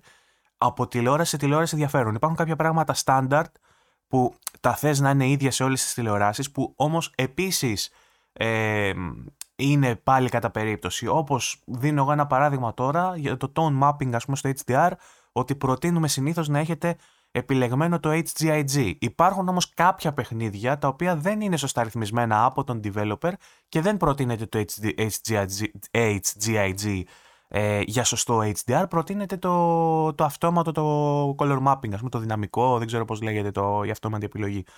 Ε, επειδή λοιπόν είναι τόσο case by case, αναπερίπτωση, ε, το καλυμπράρισμα της τηλεόρασης, εγώ προσωπικά προτείνω να, ε, ανάλογα με την τηλεόρασή σας, να γκουγκλάρετε είτε στο ε, ratings, airtings, πώς λέγεται αυτό με, τα, με, τα, με, τα, με τις τηλεοράσεις, είτε αν έχετε πιο γνωστά μοντέλα στον φίλο μας τον Ασιάτη, τον HDTV, ε, να βλέπετε οδηγούς για τις δικές σας τηλεοράσεις. Και υπάρχουν και κάποια κανάλια όπως το, δεν θυμάμαι τώρα πώς λέγεται το άλλος, αυτός που έβγαλε τώρα το fix για το, για το Jedi, το Survival, το είχαμε βάλει και στο site στον οδηγό, ε, υπάρχουν και κάποια κανάλια τα οποία ασχολούνται με το HDR gaming και δίνουν αναπαιχνίδι τις σωστές ρυθμίσεις που, να που πρέπει να βάλετε στο ίδιο το παιχνίδι για να τρέχει σωστά το HDR. Είναι ολόκληρη επιστήμη.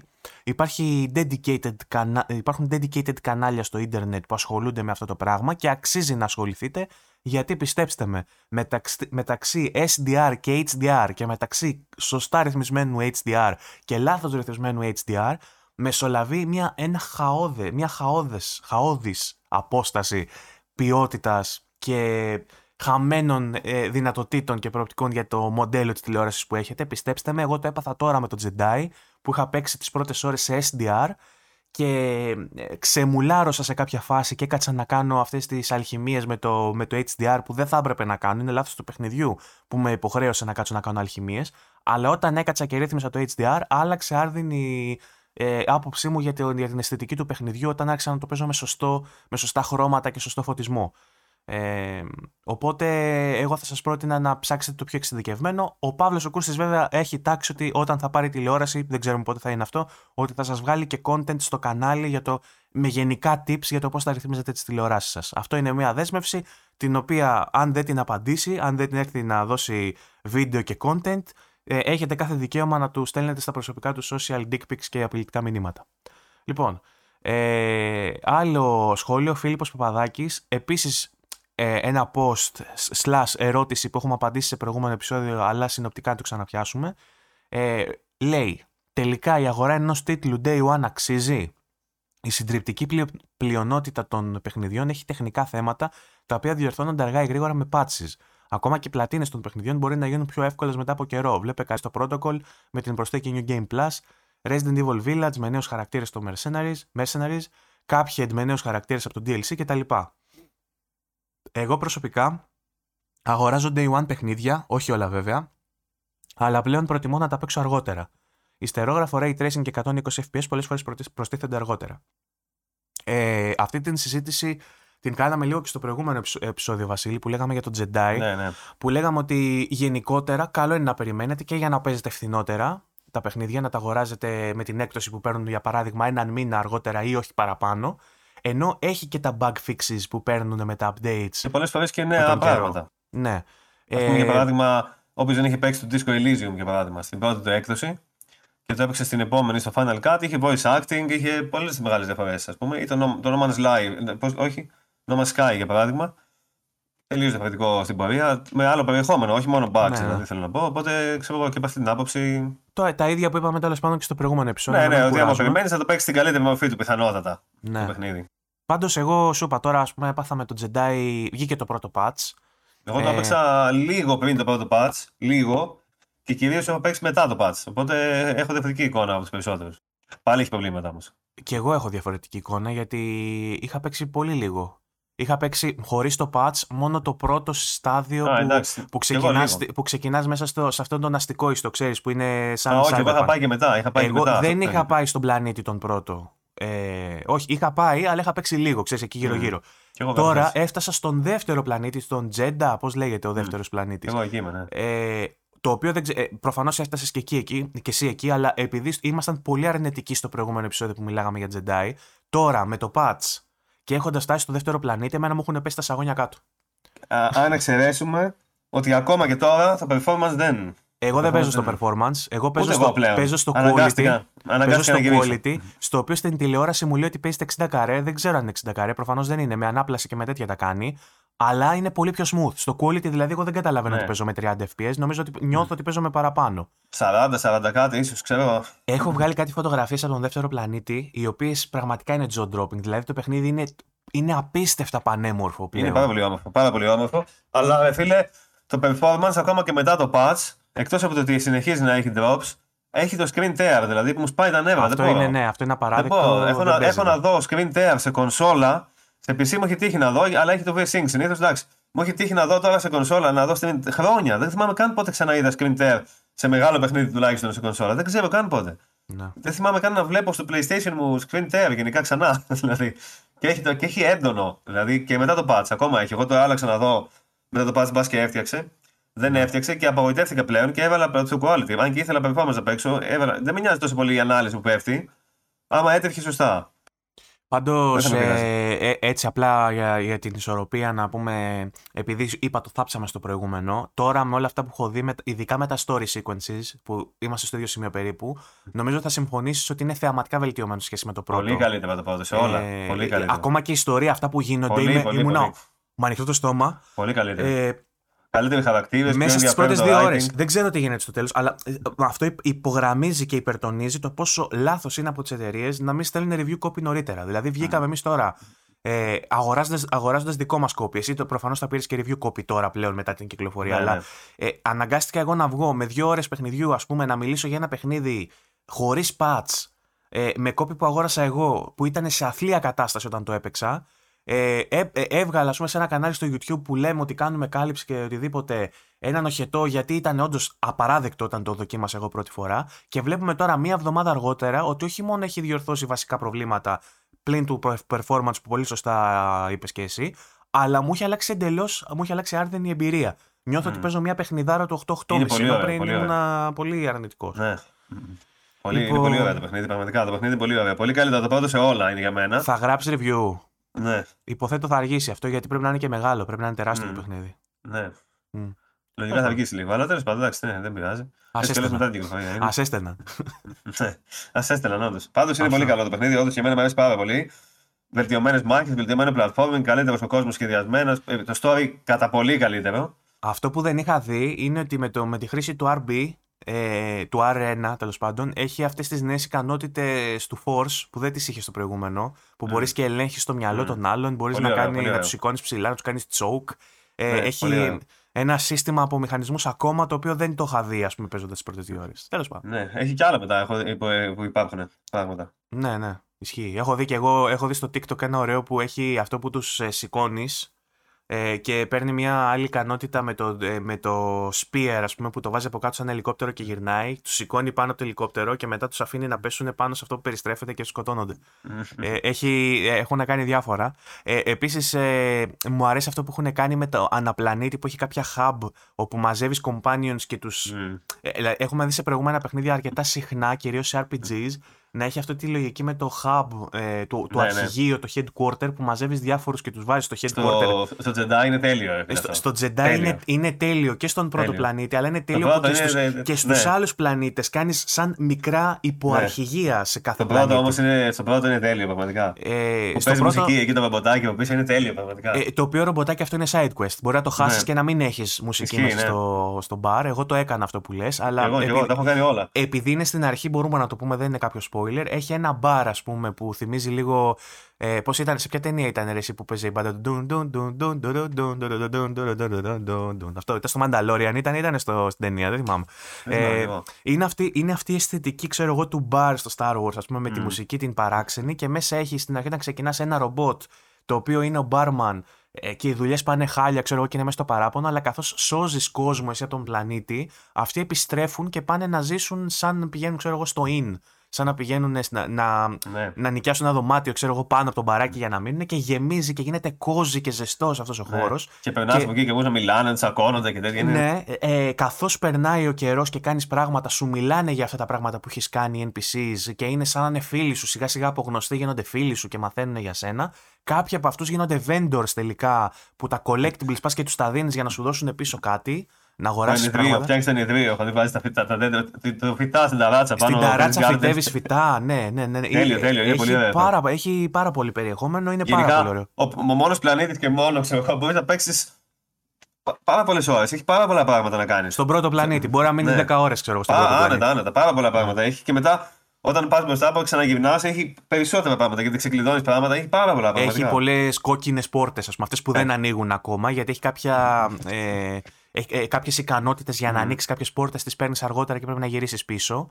Ε, εγώ που πήγα και στον δεύτερο πλανήτη, ακόμα δεν μου έχει δώσει την ελευθερία να τον εξερευνήσω. Είναι πιο γραμμικό στο σημείο που βρίσκομαι, αλλά το, το cinematic sequence ναι, ναι, πολύ για να φτάσεις στο αρχηγείο είναι απίστευτο. Δηλαδή είναι, μου θύμισες Spec Ops The Line, ξέρω εγώ, αυτό το γραμμικό με στην έρημο, ξέρεις που πηγαίνεις. Πολύ ωραίο στην έρημο. Πάρα πολύ ωραίο. Πάρα πολύ ωραίο ε, και συναισθηματικά σε ένωσε πιο πολύ με τους χαρακτήρες. Έδειξε την εξέλιξή τους εκεί που ξαναμαζεύεσαι με χαρακτήρες από το πρώτο παιχνίδι και βλέπεις πώς έχουν μεγαλώσει και πώς έχουν αλλάξει. Και τώρα σας τα λέμε όλα αυτά με τον Βασίλη έχοντας παίξει μόνο τους πρώτους δύο πλανήτες και τον δεύτερο μισό. Έτσι, έχει πάρα πολύ ακόμα το παιχνίδι. Ε, Τέλος πάντων, έχουμε αναθεωρήσει πάντως. Είναι πολύ πιο θετική η γνώμη μας σε σχέση με αυτό που είχαμε βιώσει στο λαντσάρισμα. Όμως, επιστρέφοντας στο σχόλιο του Φίλιππου, είναι γεγονός ότι αν αυτό το παιχνίδι και εμείς δεν ήμασταν reviewers, δεν ήμασταν, δεν είχαμε site, και έπρεπε απλά να το αγοράσουμε. Θα περνούσαμε καλύτερα αν το παίρναμε μία-δύο εβδομάδες μετά την κυκλοφορία του που θα είχε βγει το πρώτο patch, που θα είχαν διασωθεί κάποια πράγματα. Βέβαια, η μισή ντροπή δική μας που αγοράζουμε day one ενώ δεν θα έπρεπε και ξέρουμε ότι δεν θα έπρεπε, η μισή ντροπή των developers και των publishers, κυρίως των publishers, που βγάζουν παιχνίδια ανολοκλήρωτα. Βγάζουν παιχνίδια που δεν θα έπρεπε να κυκλοφορήσουν στην κατάσταση που βρίσκονται. Και είναι πολύ συχνό το φαινόμενο τελευταία. Ε, ήδη βλέπω στο Twitter κάποιους που μαζεύουν αυτά τα, τις αμήχανες ανακοινώσεις σε εικόνα που βγάζουν διάφορα στούντιο και έχει κάποια post που έχει τα τελευταία ξέρω εγώ 10 που έχουν γίνει και είναι όλα σε AAA παιχνίδια που κυκλοφορούν και βγαίνει μαζί με την κυκλοφορία κάποια ανακοίνωση ότι γνωρίζουμε για τα λάθη που υπάρχουν και για τις ατασταλίες και θα τα φτιάξουμε με μελλοντικό patch. Μαλακίες. Λοιπόν, απαντήσαμε λοιπόν και σε αυτό.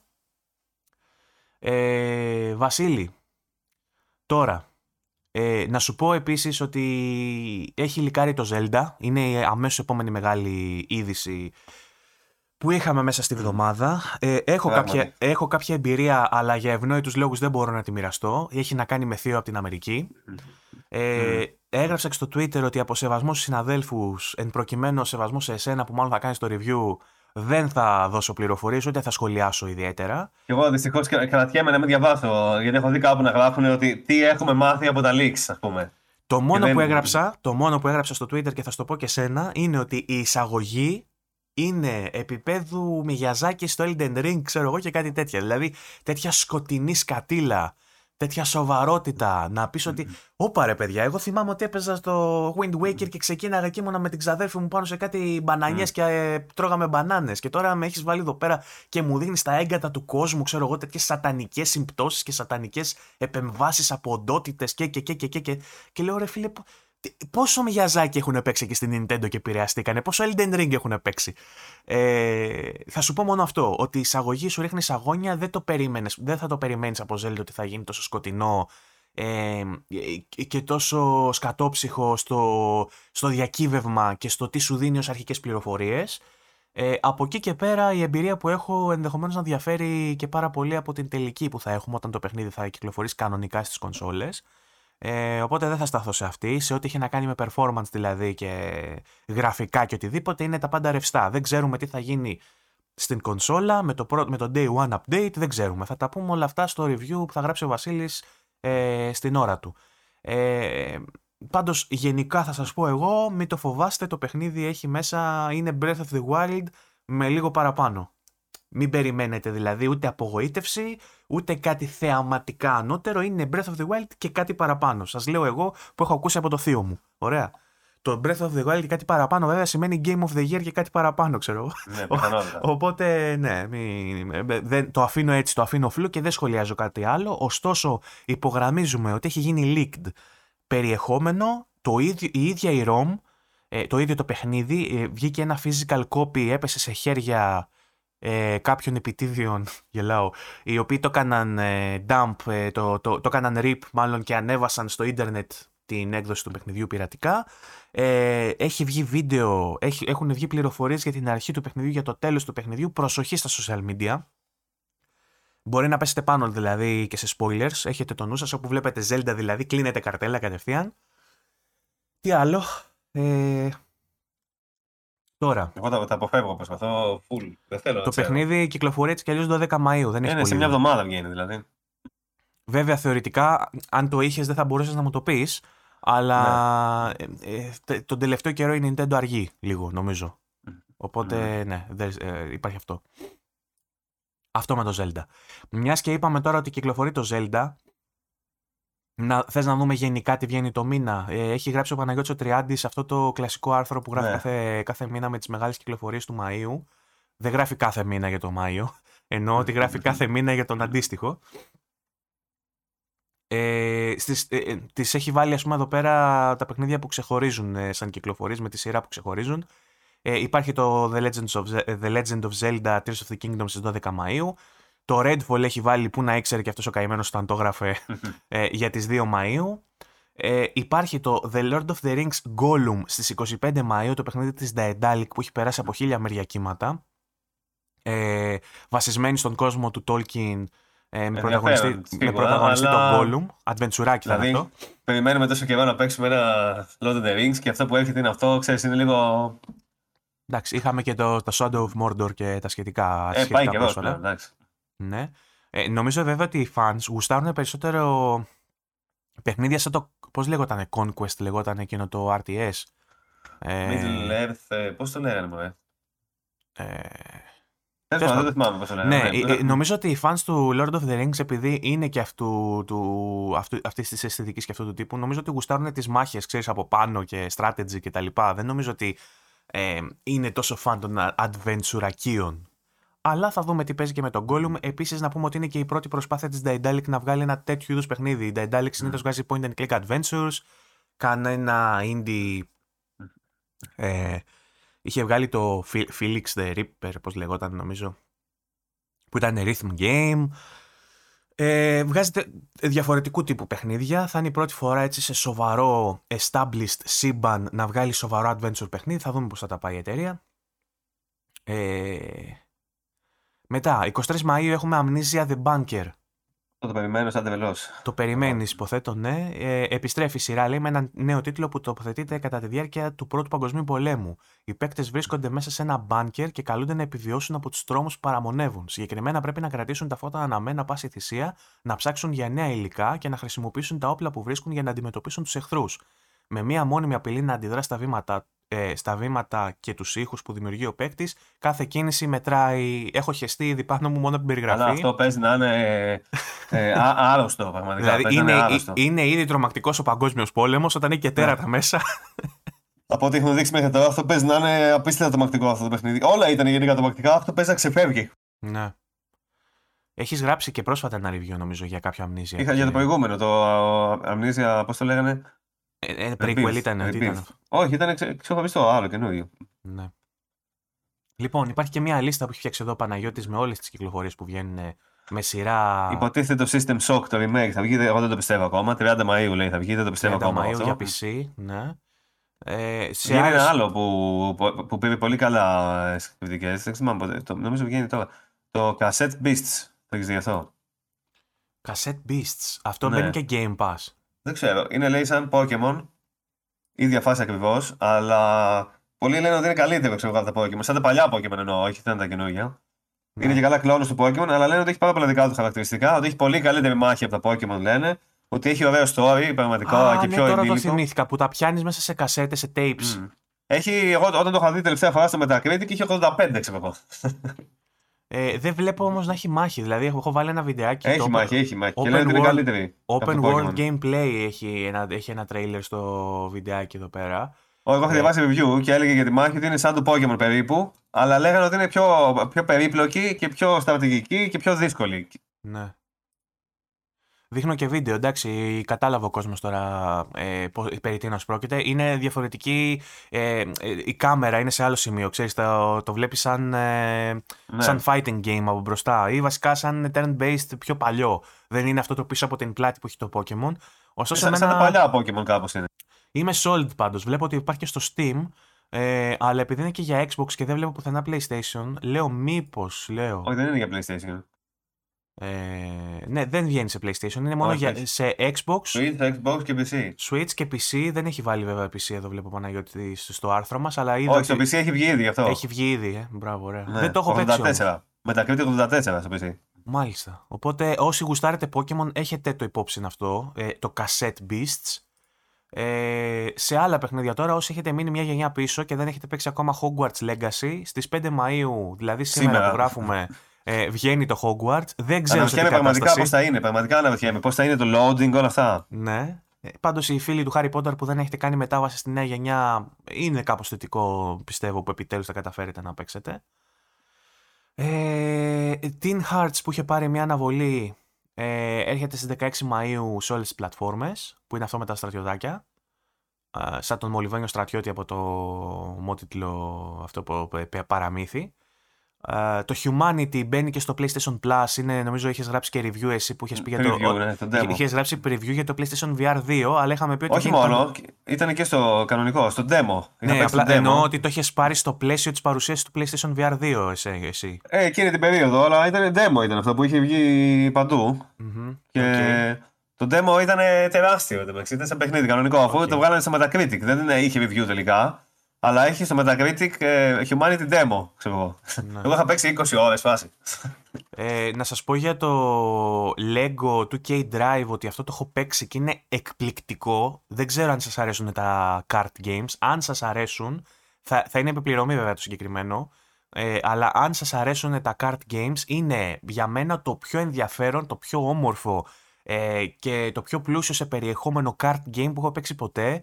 Klein Mind το Mario Kart. Ε, το Mario Kart εντάξει βέβαια έχει την κλασικότητά του ε, και δε, πολλοί δεν το αλλάζουν γιατί τους θυμίζει τα νιάτα τους, αλλά ε, αν ε, κάποιο kart game πάει ένα βήμα μπροστά αυτή την κατηγορία των kart games, αυτό είναι το Lego 2K Drive.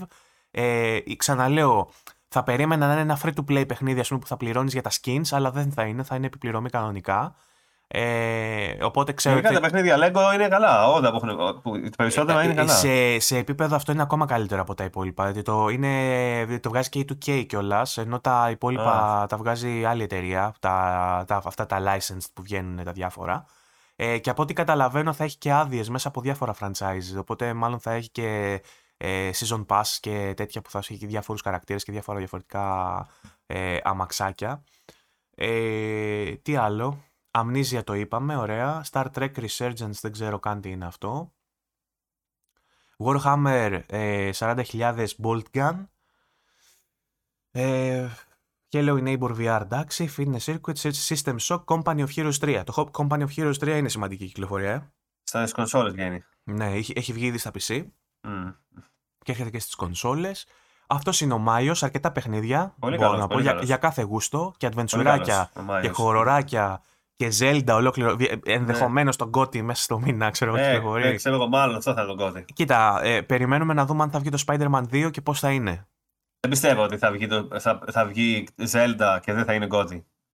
Ισχύει, αν και αυτό το βλέπω λίγο προκα... σαν προκατάληψη. Γιατί μπορεί να είναι Zelda, μπορεί το Breath of the Wild να ήταν επανάσταση. Δεν σημαίνει ότι ένα παιχνίδι που θα είναι σαν το Breath of the Wild και λίγο πιο πάνω, ότι μπορεί να ξανακάνει την ίδια επανάσταση και να ξαναδιεκδικήσει Game of the Year.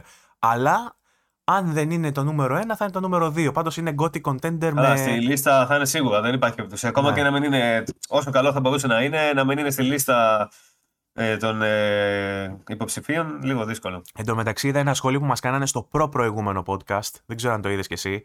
Ε, που μας είπαν ότι το, μιλάγαμε για το Zelda με βάση το τρέιλερ που μας έδειξε ο Ιάπωνας.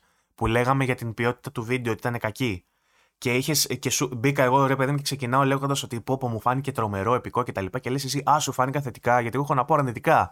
και είχες αρχίσει και έλεγες κάποια. Και κάποιος μας έγραψε σχόλιο τώρα, τις προηγούμενες δύο μέρες, τρεις, ότι καλά λέει, μιλάτε για το Zelda, το καλύτερο παιχνίδι όλων των εποχών και μιλάτε λες και είναι σκουπίδι.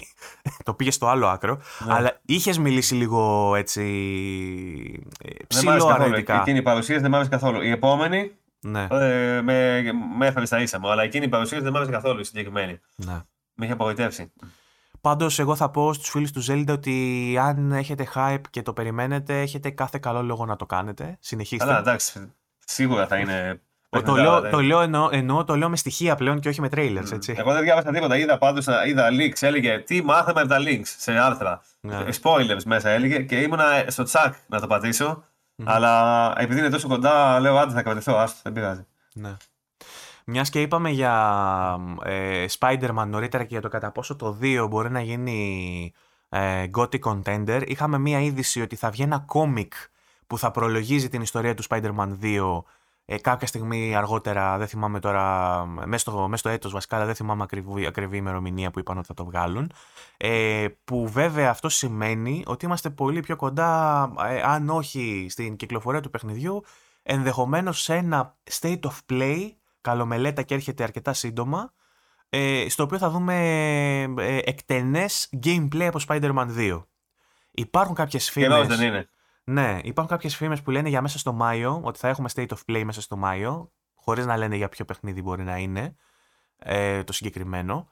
Ε, εγώ δεν πιστεύω ότι θα είναι για Spider-Man, πιστεύω ότι θα γίνει ένα συγκεντρωτικό State of Play μέσα στο Μάιο όμως, ε, με τα αρέστα τους. Με όσα παιχνίδια δηλαδή ε, έχουν ε, ενδεχομένως ήδη παρουσιαστεί, γνωρίζουμε για την ύπαρξή τους και έχουμε καιρό να πάρουμε update για αυτά, για να πάμε μετά τον Ιούνιο στο Summer Game Fest να δούμε καινούργια πράγματα στο show του Κίλι και μετά βαδίζοντας προς το Σεπτέμβρη που θα έχουμε και κυκλοφορίες να δούμε ε, dedicated state of play events για συγκεκριμένα παιχνίδια παράδειγμα μισή ώρα, μία ώρα για Spider-Man.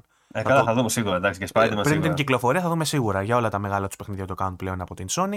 Απλά λέω ότι υπάρχουν και κάποιες φήμες για ένα πιο συγκεντρωτικό state of play ενδεχομένως μέσα στο Μάιο, χωρίς όμως αυτές οι φήμες να είναι ε, διασταυρωμένες από επίσημες πηγές. Είναι τα γνωστά που κάνει ο Henderson και η λοιποί. Ο οποίος Henderson επίσης έγραψε κάποια άρθρα για PlayStation Pro πάλι μέσα στη βδομάδα. Ότι έχουν φτάσει σε επίπεδο dev kits και έχουν αρχίσει να στέλνουν dev kits από το PlayStation 5 Pro στους developers. Παράλληλα, γράφει μέσα στο κείμενο ότι μπορεί να μην το δούμε και ποτέ το PlayStation 5 Pro, ωστόσο έχει φτάσει σε φάση dev kits. Γενικότερα είναι αυτού του είδους η δημοσιογραφία που δεν με πολύ ψήνει, αλλά εντάξει, τη διαβάζω για να ξέρω τι γίνεται, τι συζητάει ο κόσμος. Δεν τη διαβάζω, δεν την παίρνω πάντα στα σοβαρά αυτού του είδους την ε, δημοσιογραφία. Ε, Πάντως, θα μπορούσαμε να δούμε και ένα state of play το οποίο θα προλογίζει ενδεχομένως ένα νέο variant, μια νέα έκδοση PlayStation, αυτή που λέμε με το detachable disk drive, ας πούμε. Ναι, ε, ακούγεται τόσο καιρό, εντάξει, φαντάζομαι θα Είτε θα λέγεται Slim, είτε θα λέγεται απλά PlayStation 5 και θα είναι η νέα έκδοση που θα αποσύρει σύμφωνα με άρθρα και πηγές την προηγούμενη. Απλά θα πηγαίνει στο σούπερ μάρκετ, στο μασούτι, όχι εντάξει. Θα πηγαίνει στο πλαίσιο και στο public και σε άλλες εταιρείες, σε άλλα καταστήματα και θα βλέπεις μία επιλογή για σένα. Αυτό με το detachable drive. Δεν θα υπάρχει πλέον digital και retail. Αυτό λένε οι φήμες ότι θα γίνει. Πριν στη συνέχεια σε ένα-δύο χρόνια πιθανότατα και παραπάνω να δούμε ένα PlayStation 5 Pro ε, να έρχεται σε κυκλοφορία επισήμως και όχι σε concept και σε ανακοινώσεις και σε παρουσιάσεις. Ε, για το Spider-Man τώρα πάλι, επιστρέφοντας πίσω, να σου πω ότι μπορείς πλέον να αγοράσεις το remaster για το PS5 ναι. ε, στη έναντι της τιμής των 10 ευρώ και αυτό ο Βασίλη μου εξηγεί και λίγο αυτό που συζητούσαμε σε προηγούμενο επεισόδιο όταν αναρωτηθήκαμε γιατί αφαιρούν άραγε από, το, από, το, από την mm. συνδρομητική την έκδοση PS4 Spider-Man και λέγαμε καλά είναι σοβαροί, βγάζουν τα αποκλειστικά τους από την υπηρεσία. Ορίστε γιατί το βγάζουν, γιατί θα είχατε όλοι μάλλον το license για το PS4 και θα δίνατε 10 ευρώ και θα παίρνατε την έκδοση για PS5. Τώρα σου λέει αγόρα την έκδοση για PS4 και δώσε και 10 ευρώ να πάρεις την έκδοση για PS5. Θα μπορούσε ναι. κάποιος να πει ότι όπως κάνανε με το Final Fantasy το 7 το remake, θα μπορούσαν να διαχωρίσουν για παράδειγμα το που δώσανε το intermission και τα σχετικά. Ε, θα, ε, θα μπορούσαν να βγάλουν μια, ένα διαφορετικό license και να μην γίνεται αυτόματα και σε αυτούς που έχουν το PlayStation Plus ε, ε, license. Ε, μπορεί βέβαια να υπάρχει και κάποιος άλλος τεχνικός λόγος που δεν μπορούσαν να το κάνουν ε, ή να μην συντρέχει και αυτός ο λόγος, να είναι κάτι τελείως διαφορετικό. Πάντως, Ε, η είδηση είναι ότι, η παλιά είδηση είναι ότι έχει βγει από τη συνδρομητική της Sony το Spider-Man το πρώτο της Marvel ε, και πλέον η νέα είδηση είναι ότι αν έχετε την έκδοση για PS4 του Spider-Man με 10 ευρώ θα μπορείτε να κάνετε upgrade στην PlayStation 5 έκδοση η οποία θυμίζω δεν είναι διαθέσιμη για αγορά πουθενά, ήταν μόνο μέρος της Deluxe Edition, πώς λεγόταν τέλος πάντων, του Miles Morales. Έπαιρνες την ακριβή έκδοση του Miles Morales και ναι, έπαιρνες ναι. μαζί και αυτό. Ε, η PS4 έκδοση λοιπόν ε, γράφει μέσα στο άρθρο ο Gist ότι έχει ακόμα κάποιες μέρες στο PlayStation Plus Extra. Έχει ανακοινωθεί ότι θα βγει μέσα στο, στο Μάιο, απλά δεν έχει βγει ακόμα, αλλά θα βγει. Ε, ωραία, αυτά ήταν με το Spider-Man. Τώρα, έχουμε μια πολύ σημαντική είδηση, ε, διαρροή μάλλον, ε, για το Assassin's Creed. Θυμάστε το Assassin's Creed εκείνο το παιχνίδι που παίζαμε κάποτε. Που ήταν το... Ε, που, που κρυβόμασταν μέσα σε χορτάρια και πηδάγαμε από γκρεμούς. Και αυτό τέλος πάντων το Assassin's Creed και το, συγκεκριμένα το Mirage που θα επιστρέψει και σε αυτές τις ρίζες. Ε, υπάρχει μια φήμη στο ίντερνετ που λέει ότι θα κυκλοφορήσει στα τέλη Αυγούστου. Μαζί με τα γενέθλιά μου, τέλειο δώρο για τον Βαγγέλη, όποιος τον ξέρει και θέλει να του κάνει ένα δώρο. Για την κοπέλα μου το λέω. Ε, και πάλι από τον Henderson, Inside Gaming. Insider Gaming.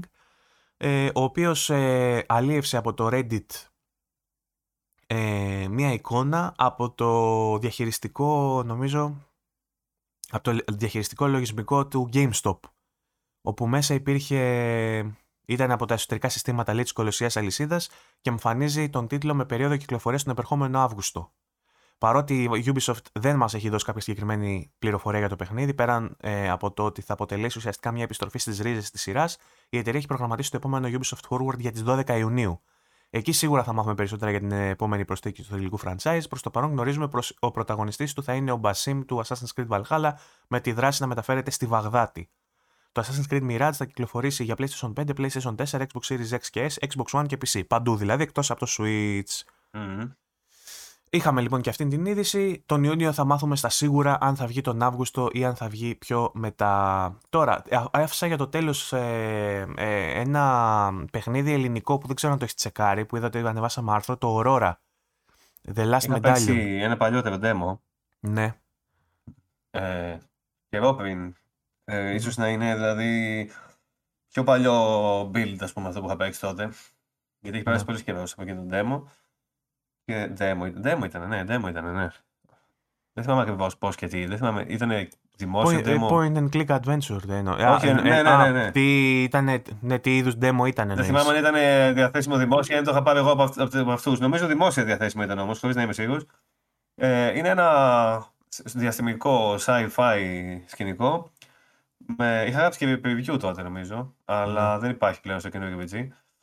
Με σχεδιασμένα στο χέρι σκηνικά και χαρακτήρες. Και από ελληνική ομάδα. Ε, κλασικό point and click με αντικείμενα. Θεσσαλονική. Α, ναι. Ναι, συνδυάζει και καλά κλασικά. Συνδυάζεις αντικείμενα για να λύσεις κρύφου. Ε, Μιλάς με χαρακτήρες, κάνεις διαλόγους. Κλασικό τελείως point and click, όμορφο ενδιαφέρον ε, φάνηκε το story και το σκηνικό γενικά. Και είχε κάποιες ωραίες ιδέες, τις οποίες δυστυχώς δεν θυμάμαι αυτή τη στιγμή, αλλά θυμάμαι ότι είχε κάποιες ιδεούλες μέσα που είχαν κάνει κάποια ωραία εντύπωση, ας πούμε, κάποια καλή εντύπωση. Αλλά πάει πολύ καιρό από τότε και δεν. Ε, ναι. Το παιχνίδι λέει διαδραματίζεται στον παγωμένο πλανήτη Eidor ή Eidor, δεν ξέρω. Και συγκεκριμένα σε μια σπηλιά κάτω από την επιφάνειά του. Η πρωταγωνίστριά μας, η Aurora, η Aurora έχει ως στόχο να ανακαλύψει τις ρίζες της και τα μυστικά που κρύβει στη σπηλιά. Στο teaser trailer που βγάλαν, το βασικό θέμα της demo έκδοσης θα είναι το πολυαγμένο παιχνίδι των παιδιών, το κρυφτό. Το παιχνίδι αναπτύσσεται με τη μηχανή γραφικών Unity ε, και οτιδήποτε μπορούμε να δούμε στο trailer και στο παιχνίδι σε ό,τι footage έχουν βγάλει είναι ζωγραφισμένο στο χέρι ε, και το παιχνίδι είναι πλούσιο σε ήχους και voice over. Επιπλέον το τελικό παιχνίδι υπόσχεται τουλάχιστον 12 ώρες απολαυστικού gameplay γνωρίζοντας σταδιακά τη μοναδική ιστορία του Aurora The Lost Medallion, η μικρή ομάδα από τη Θεσσαλονίκη αναπτύσσει τον τίτλο τα τελευταία χρόνια, έχοντας συμμετάσχει στο παρελθόν στο κορυφαίο event για Adventure Games, το Adventure X, όπου απέσπασε και σχετική διάκριση, έχοντας επιλεγεί μεταξύ άλλων υποψηφίων. Η ανάπτυξη προχωράει συνεχώς, θέτοντας ως επόμενο στόχο την κυκλοφορία της δοκιμαστικής έκδοσης.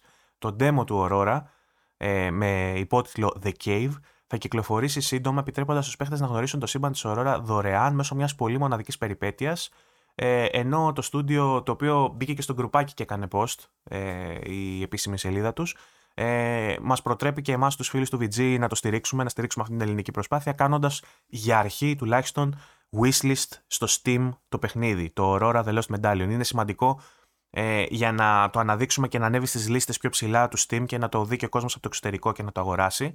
Ε, αν θέλετε να στηρίξετε αυτή την ελληνική προσπάθεια, Aurora The Lost Medallion.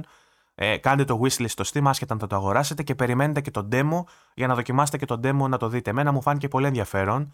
Ε, μου θύμισε και μου θύμισε επίσης παιχνίδια έτσι Daedalic και αυτή της σχολή. Ναι, ναι, τέτοιες. Ε, αυτό μου θυμίζει. Γρίφη, ας πούμε, point and click. Μου θύμισε ξέρεις, το art style λίγο του Deponia, λίγο του αυτής της. Ωραία, ωραία, ωραία, το κάνει. Ωραία, φαίνεται. Ωραία. Αυτά. Λοιπόν, δεν έχω κάποιο άλλο. Κάτι άλλο που έγινε μέσα στη βδομάδα, Βασίλη, που ξεχώρισες; Ε, δεν θυμάμαι καν. Εγώ έπαιζα όλη μέρα κιόλας. Ναι. δεν πρόλαβα να. Ναι, βλέπω πολύ. και στο γκρουπάκι δεν έχει γίνει κάτι. Δεν, δεν... έχει κάτι. Αυτό με το, με το Xbox ήταν. Το μόνο πόλησαν το ενδιαφέρον γενικά αυτή την εβδομάδα. Αχα. Ε, Επίσης, ε, βγήκε ένα τρέλερ για τον Grand Turismo. Αυτό ας πούμε δεν έχουμε πει. Ε, την, ταινία, ταινία, ναι. την ταινία Grand Turismo. Ε, στην οποία μάθαμε περισσότερα και είδαμε λίγο το cast.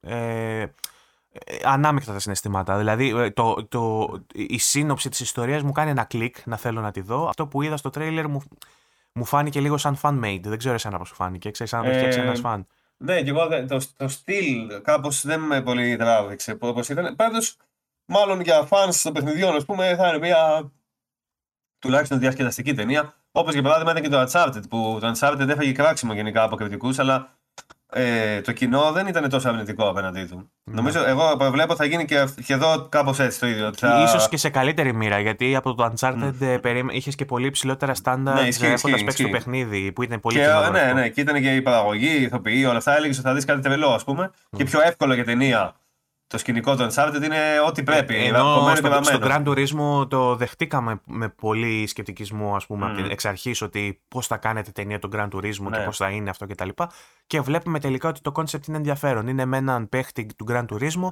ο οποίος επειδή βρίσκεται στους κορυφαίους, του δίνεται μια ευκαιρία μέσω ενός διαγωνισμού που κάνει η εταιρεία, ξέρω εγώ, με τον Grand Turismo ή κάποια άλλη εταιρεία, δεν έχω καταλάβει ακριβώς, ε, να πάει να τρέξει με κανονικά αυτοκίνητα. Ότι εσείς που είστε οι καλύτεροι στο παιχνίδι, πάρτε και κανονικά αυτοκίνητα και ελάτε να τρέξετε σε έναν διαγωνισμό. Ωραίο, ακούγεται ονειρικό, ξέρεις, βγαλμένο από τα όνειρα ε, κάθε gamer ο οποίος ναι, μπορεί στα νιάτα του να θέλει να γίνει οδηγός, συμβιβάστηκε με το gaming και τελικά ας πούμε, βλέπει μια ταινία όπου σου λέει ότι μπορεί να συμβιβάστηκες κάποτε στο με το όνειρός και να το, να το πέρασες στη virtual μορφή του, αλλά για σένα υπάρχει τελικά ελπίδα να ζήσεις το, το κατόρθωμα. Νομίζω είναι σωστή προσέγγιση. Ναι. Πάντως, για μεταφορά τέτοιου παιχνιδιού. Αντί να σου βάλει, δεν ξέρω εγώ τι, ας πούμε, ένα σενάριο πιο ε, τυπικό, είναι λίγο πιο ταιριαστό στο βίντεο παιχνίδι. Εγώ ναι. νομίζω αυτό θα γίνει. Θα, θα πάει ψηλομέτρια σε κριτικές, αλλά θα γουστάρουν οι fans. Θα φεύγουν από το σινεμά και θα λένε, ξέρω εγώ, γάμες, ας πούμε. Ήτανε... Ναι. Θα το δούμε, θα το δούμε. Ε, Επίσης, ο Παύλος πήγε σε μια παρουσίαση επίσημη της LG και μας φέρνει νέα από τη νέα σειρά το OLED ε, τα χρήσιμα από, από αποκόμιση, γιατί πήγε ο άνθρωπος εκεί πέρα και κάτσε με τις ώρες και μιλούσαν. Είχαν πάει υπεύθυνοι της LG και οι εκπρόσωποι και τους μιλούσαν αρκετές ώρες ή ώρα, δεν ξέρω. Ε, αυτά που αποκόμισε ο Παύλος και σας ενδιαφέρουν είναι ότι οι τιμές της σειράς 3, δηλαδή σε 3, G3 κτλ., που ήμασταν τώρα στη 2, ε, θα είναι ίδιες με αυτές των δύο κατά αντιστοιχεία, στο λαντσάρισμά τους εννοείται, όχι σε αυτές τις τιμές που έχουν έρθει τώρα με τις εκπτώσεις, με εκείνες που κυκλοφόρησαν εννοεί σε 2 και η G2. Ε, η σειρά C παραμένει δημοφιλέστερη, όμως φέτος θα δοθεί έμφαση στη σειρά G. Αυτό επιτρέψτε μου να πω πάντα ίσχυε. Ε, πάντα δηλαδή έδιναν έμφαση στη G, ήταν η καλύτερη ε, σειρά. Απλά η C είχε τα σημαντικότερα εκ των χαρακτηριστικών ας πούμε της G ε, σε ελαφρώς χαμηλότερη τιμή. Αυτό νομίζω εξακολουθεί να υφίσταται. Ε, η C3 έχει μικρές διαφορές, υπαρκτές όμως σχέση με την C2 η G3 έχει τη μεγαλύτερη διαφορά που έχει υπάρξει μέσα σε έναν χρόνο από τη OLED της LG σε σχέση με τη G2. Ενσωματώνει νέα τεχνολογία MLA panel καθώς και 70% πιο φωτεινή εικόνα. Θα είναι πιο φωτεινή αρκετά λοιπόν η G3.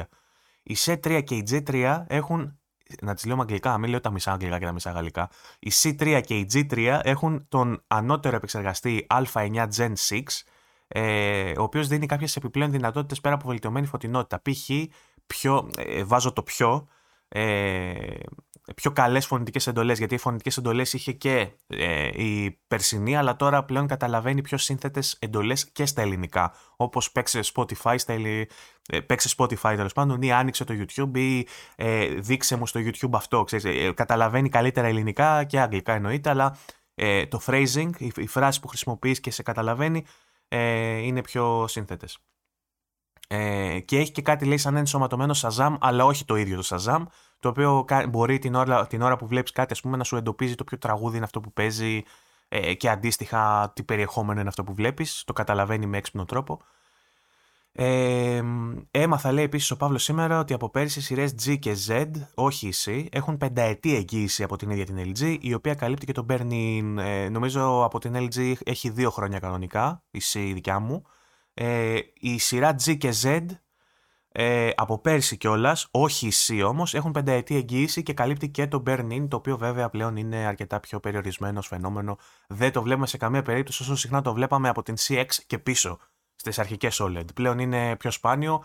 Εγώ ε, ε, σχεδόν κοντεύω χρόνο που την έχω την, ε, σε δύο, δεν έχω το παραμικρό πρόβλημα και δεν μπορώ να πω ότι την προσέχω και πάρα πολύ. Δηλαδή έχω ξεχάσει αρκετές φορές ε, ανοιχτή την τηλεόρασή μου σε στατική εικόνα, με στατικό χρώμα, ας πούμε, και κάνει dim η οθόνη, χαμηλώνει το φωτισμό μόνη της. Όταν της σβήνω, ε, κάνει αυτό το care που κάνει η OLED για να φτιάξει τα pixel ε, κτλ.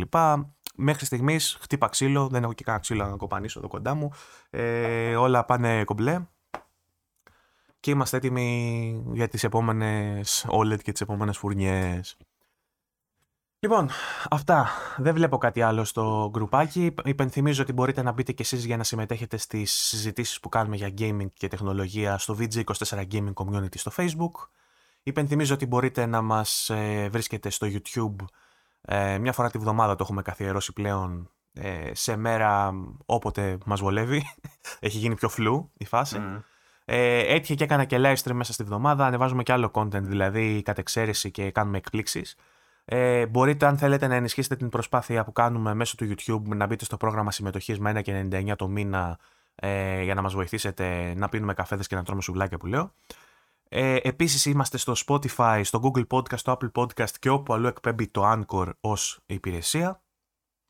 Ε, και αυτά. Έρχεται, έρχονται ωραίες εβδομάδες με μπόλικη κάλυψη. Μπείτε στο vg24.gr να διαβάσετε τα άρθρα και τα reviews από όλη την συντακτική ομάδα του VG24. Ο Βασίλης ετοιμάζει review για το Redfall. Ε, αν δεν σας έφτασε η κατακραυγή σημερινή, να μπείτε και σε έντυπη μορφή να το διαβάσετε την κατακραυγή. Ε, έρχεται και review για το Jedi που συνεχίζουμε να το παίζουμε και γουστάρουμε. Ε, μέσα στο, στην επόμενη εβδομάδα λογικά θα έχουμε λάβει και το Zelda, το οποίο θα επίσης ο Βασίλης, δεν ξέρω ο Βασίλη πραγματικά δεν ξέρω πώς θα τα καταφέρεις όλα αυτά. Θα δούμε, θα δούμε, δεν ξέρω. Ναι, έρχονται πολλά πράγματα τέλος πάντων. Έρχεται πολλή κάλυψη. Ενδεχομένως ε, όλα αυτά βέβαια θα τα ακούτε και από εδώ στην εκπομπή σε εμάς. Να σε καλά, Βασίλη, σε ευχαριστώ που ήσουν μαζί μου και μου κάνεις παρέα και κάναμε την εκπομπούλα μας. Θα τα πούμε την επόμενη εβδομάδα. Άντε, φλάκια. Τσαου. Θα Γεια. Γεια.